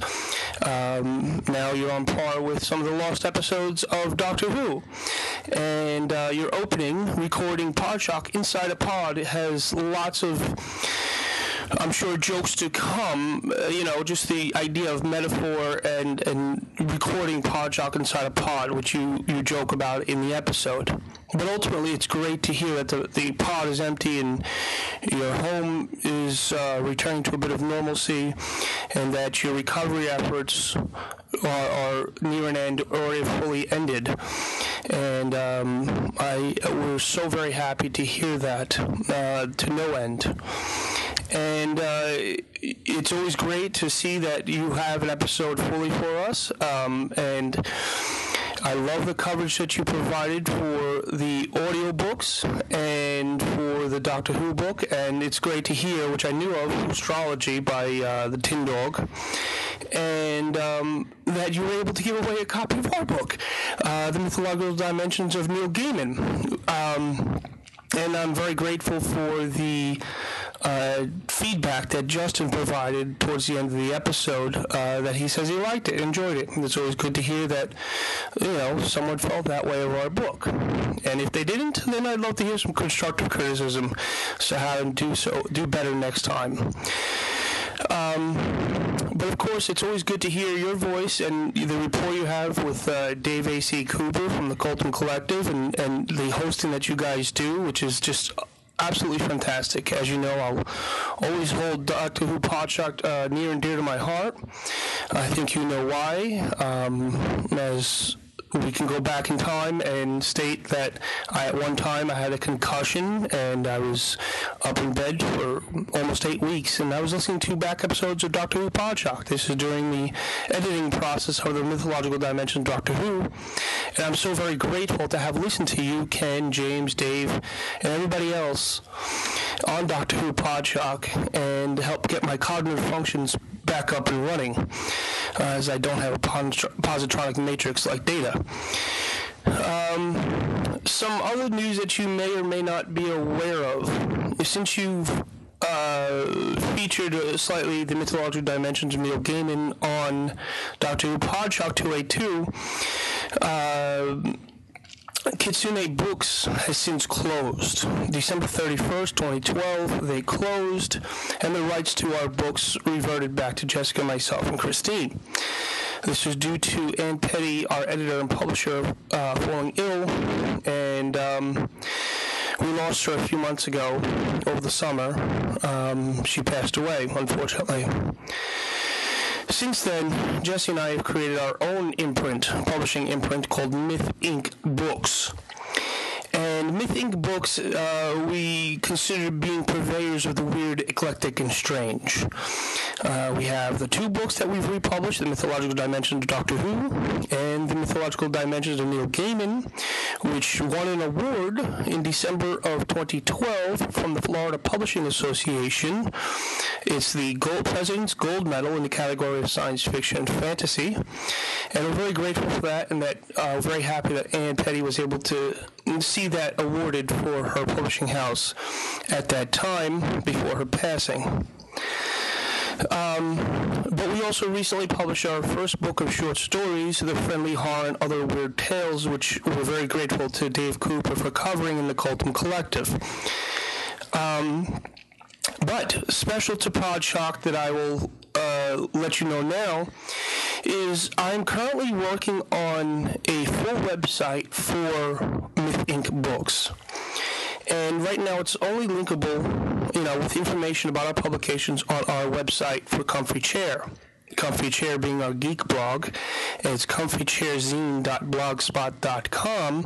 MythInkBooks.com is coming very soon, and there will be an announcement for a new collection. We decided to retire the Mythological Dimensions series since that was exclusive to Kitsune Books, and Jesse and I have just recently come up with a title for a new series of books that will cover a variety of um, interests that we have, and hopefully interests to the reading public. The first, this series of books is going to be called Ambassadors of Geekdom, and the first volume of Ambassadors of Geekdom will be dedicated to Doctor Who. Uh, this volume will be very much different in tone to the mythological dimensions of Doctor Who and Neil Gaiman. We'll, of course, have some opinion pieces and perhaps a, an academic scholarly piece or two, but really wanted to open it more to the fandom in general and have essays on cosplay, on gaming, on podcasting, whatever way um, quote unquote geeks express their fandom for something they love. In this volume, being Doctor Who. So yes, first Podshock's the first to learn that Ambassadors of Geekdom is a new volume of uh, series of books that will be forthcoming from Myth Inc. Books. The first volume dedicated to Doctor Who. Uh, Jesse and I are very excited about this. All of the information on how to contribute, all the details will be coming up on mythincbooks.com, which is not ready just to launch, but I'll let you guys know when it's launched and when the information is available. But just wanted to let your listeners know exclusively that this is forthcoming. So again, uh, Louis, I thank you very much for staying in touch and letting us know how you're doing, and for your updates on your recovery efforts. And uh, I look forward to being able to provide Doctor Who Podshock with some reports from the upcoming Long Island Doctor Who Con taking place uh, November 8th through the 10th. Um, Doctor Who Podshock's the first podcast I've ever reported for, and um, I've reported for Colton Collective, and I write currently for uh, Doctor Who Archive, and I do blog for Gallifreyan Embassy. But I'm very grateful for all the support you have lent us for our work, and shall continue to do so for Doctor Who Podshock. This is Anthony Burge, signing out. Uh, th- thank you so much, Anthony. Thank you for your support. It's been an ongoing effort, and I, I do thank you. Okay, let me um, just add in there because obviously um, uh, it's difficult getting towards uh, all the feedback. Just to say, of course, that Long Island Who event did go ahead, and they've already announced that there will be a Long Island 2, and I think that's going to be from the 8th to the 10th of November. Um, mm-hmm. This that, uh, no. Uh, yeah, 7th to the 9th, sorry. The 7th to the 9th in 2014. It was this year's that was the 8th to the 10th. So um, that that was the one he was referring to that uh, he went to. J- just a quick shout out for the Cult Collective. If you look on our feeds, you'll find uh, uh, we've done interviews with them on the two Mythic books and uh, and their latest, as he said, from sorry, with Mythic books, the Friendly Horror and Other Weird Yeah, and condolences on um, if you, on the if you search our feed for that. Yeah, I was just uh, condolences on the on the publisher of uh, um, you know Kitsune uh, books. There, it's tragic that she um, passed so you know uh, as to my understanding so young. So other than that, good stuff. I'm glad to hear that that there's new works, and I believe that he has uh, Anthony posted on since he left this feedback. Um, since then, he posted on our website podshock.net a call out for contributors for another new book, I believe, and um, you can go to, you know, as I said, podshock.net or gallifreyanembassy.org and um, check his blog. He has a blog there where um, he he has a call out for um, contributors. Yeah, Doctor Who Ambassadors of Geekdom. Yeah. Yes, that's it. Thank you. All right. Well, we have um, we're gonna. This is um someone that called into the Doctor Who public call box. You can call uh, anytime you want to leave feedback. Uh, feel free to call that. It's um um the, the number for the Podshock public call box is two zero six three five zero six four six three. And uh, feel free, it's, it works as voicemail. Just feel free to use it anytime, day or night, and you can call and leave um, voicemail. You can leave a message there for feedback. Uh, just realize it's a 206 number in the U.S., so uh, if phone rates apply to you, just be aware of that. Um, so we got um, three messages from one person who unfortunately didn't leave his name, so I I don't mean to be rude by not including his name. I just don't know it. So um, and and it's pretty much um, the, the three are kind of linked together. You know, are related to each, uh, each other. So I'm just going to play them consecutively, one after the other. So I have a lot of ideas for Doctor Who that we knew. I think we should meet the Weeping Angels again, and the Doctor sees them and completely flips out about that. About Amy and Rory. That would be sort of a good idea I thought about. It's kind of all the ideas I can think about right now. Thank you for. If you, I hope you can try to get this on the show for me. It would kind of make me ha- really happy. Thank you. Bye. I have another idea that after a few days, few weeks after the anniversary, 50th anniversary, the 11th Doctor meets the first Doctor. We get the same actor the first Doctor in the anniversary special to play him. They meet each other. That's... Bye. Hi, I have a perfect idea. Like maybe they should pay, pay tribute to Elizabeth Sladen with a special episode or something. That'd be a good idea. I don't know. That's all I can think of right now, because since tomorrow is the 19th, when she died April 19th, 2011. And, yeah, bye, thank you. Well, thank you. I should explain that these uh, these messages, these feedbacks came back came to us between uh, February and April of, of of this year. So that's uh, if they seem a little dated, that's because um, he was referencing um, Elizabeth Sladen's death, which I believe happened in April. Um, so it was on on the anniversary. Um, uh, there's some good ideas. That would be great, you know, if they did utilize um, the actor that's playing the First Doctor in Adventures in Time and Space in the actual series and have him meet up with the First Doctor. I don't think it's going to happen, but it's it's um, it's an interesting idea. Indeed. So uh, thank you for your contribution. Unfortunately, when I, if you leave feedback, just please include. It doesn't have to be your full name, just your first name, just so I can, you know, we can refer to you as you know your name and not just someone that called. so, uh, but thank you, um, the person that didn't leave his name. Thank you for calling and, and making the contributions, and um, it's it's it's cool that you did. Thank you. And uh, and uh, we'll see what the 50th anniversary um, has for us and what's going to come after that. Uh, just another note on feedback. Uh, we want to hear from you. Speaking of the 50th anniversary, um, we want to hear how you're going to be celebrating the 50th, 50th anniversary. Are you doing a party? Are you doing a marathon? Are you pulling out some favorite episodes of in your collection, be it on DVD or Blu-ray or even VHS, and watching those over again? Are you doing anything special to celebrate 50 years of Doctor Who? Um, or even if you're not doing anything special, anything out of the ordinary, what does 50 years of Doctor Who mean to you? And um, you could we want to hear what your feedback is and and what your thoughts are about this anniversary year. And even though the 23rd is the is the actual anniversary, um, I think we can celebrate the anniversary for the whole year. And and so you know, it, it- don't feel if if if you're listening to the show after the 23rd, don't feel that you missed the boat. Still, please send in your feedback. We want to hear what what 50 years of Doctor Who means to you. All right. Well, I think that's going to round out this show. Um, I know we, we've um, between feedback and um, and and whatnot, we have, we made reference to the Colton Collective. You'll find these two fine gentlemen, Ian and Dave, running the Colton Collective week after week on Sunday on TalkShoe. The Colton Collective. What was that? Makes it sound so organized. well, you guys are organized.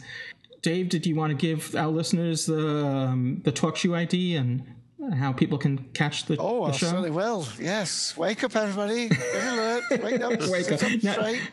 Warnings, Talking. alerts. now that you're all falling asleep. Right there. yep, that's Colton Collective Podcast. We go out live every Sunday at uh, 2, uh, 2 p.m. Eastern Standard Time, as now is, but whatever, whether it's standard time or summertime, whenever that is. Um, yeah, seems a long time ago now, summer. Uh, so it's call ID Good luck, 5. No matter where you are. Call, yeah. it's call ID 54821. There are now well over 400 episodes, 415 episodes up. And if you go to zaban.com, if you're only interested in our commentaries, you'll find those there. Not just Doctor Who, but of other things. Because one of the things about the Cult Collective is that we cover, yeah, we can be boring about anything. We don't just bore about Doctor Who. So give that. And we have a blog at cultland.com. And we have, of course, a uh, Twitter account, and that is simply Cultland. Oh, very good. And um, and our site once again is uh, podshock.net or gallifreyanembassy.org, and uh, we, we also have a Twitter account too at Podshock. You can follow that too. Um, also on Facebook and all the usual places, and um, and we don't beg people for likes and all that. We- we- If, I think if we do a good show, it's you, you can you can you can like us without us asking for it. So, but um, once again, thank you. I know it's been a long show. I want to thank you both, um, Ian and Dave, for I mean, especially. I mean, well, both of you, but I know Dave. It's five in the morning in the UK there for you. So when he wasn't kidding when he said he had to wake up. what was that, Ian? I'm sorry. That he's not getting any younger. Oh well, What are you talking? I'm looking forward to the 100th anniversary of Doctor yeah. None of us are getting any younger. And, and Because he wants to know what, what Doctor Doctor Who feels like when it gets to be as old as he is now. Now, I've decided, Ian, what you want to buy me for Christmas is a 500 year diary. Another one. Yeah, the second one's full. The first one's full. Uh, thanks for having us on, and uh, yeah, we enjoyed ourselves. well, thank you once again. Too much.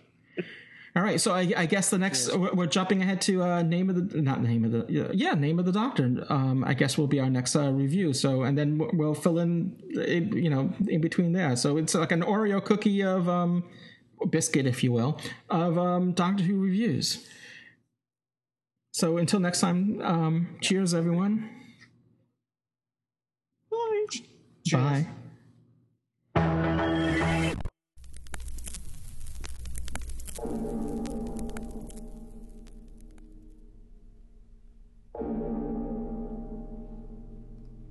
Just hours after we finished recording this episode of Doctor Who Podshock, the Doctor Who mini episode, The Night of the Doctor, was released, much to our surprise.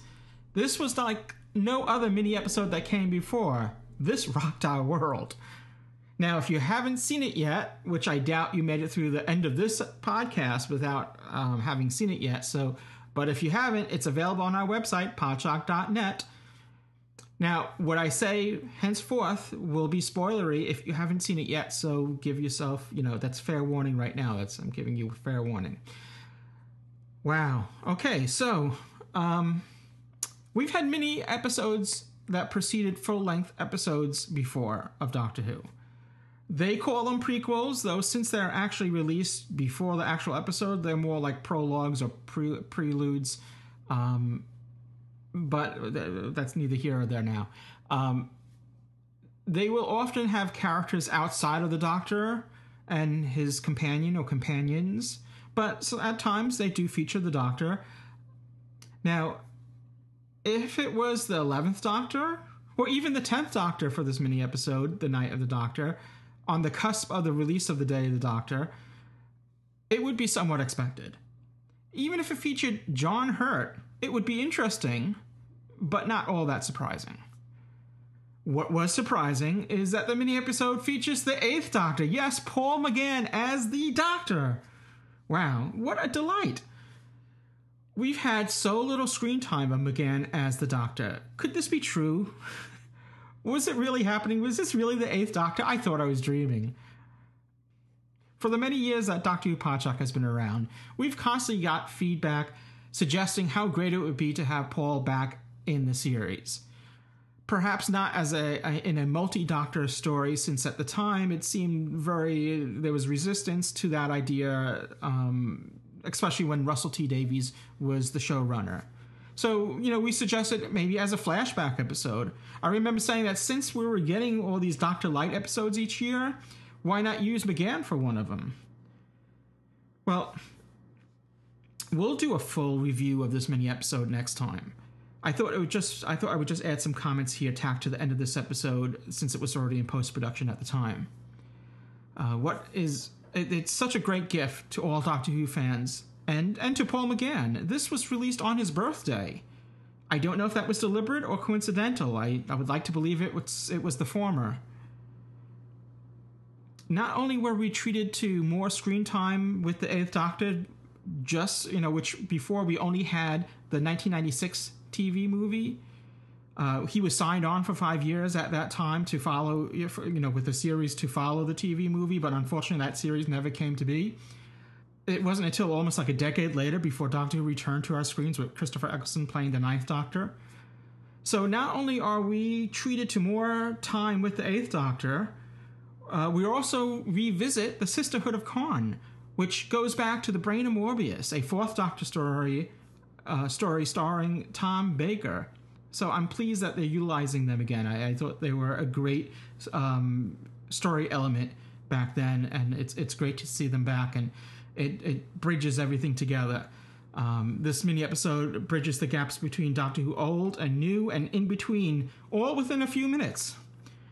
Now, Doctor Who fans are petitioning for more Eighth Doctor stories on TV. I don't know if that will happen, but I, for one, would welcome it anyway, we'll do more. We'll we'll talk more about this in our next episode. Uh, this one, this episode of Doctor Who Podshock is running a bit long. I do apologize for that. I even had to cut out a big segment from it. Uh, we'll you know put that back in another time. So come back next time for more discussions on the Night of the Doctor, the mini episode, and we'll be reviewing the series finale that was on earlier this year, The Name of the Doctor, as a lead into the Day of the Doctor. So many doctors, so little time. Will it hurt? Yes. anyway, until next time, cheers, everyone. You have been listening to Doctor Who Podshock, presented to you by the fan-run GallifreyanEmbassy.org. Doctor Who is owned and trademarked by the BBC. Doctor Who Podshock is not affiliated with the BBC in any way. Doctor Who Podshock theme music by Jeff Smith at thejeffsmith.com.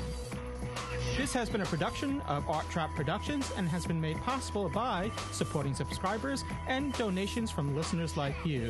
This podcast is also supported by the Podshock Podcast Companion app now in the iTunes App Store. Visit arttrap.com for more information on this and other podcasts.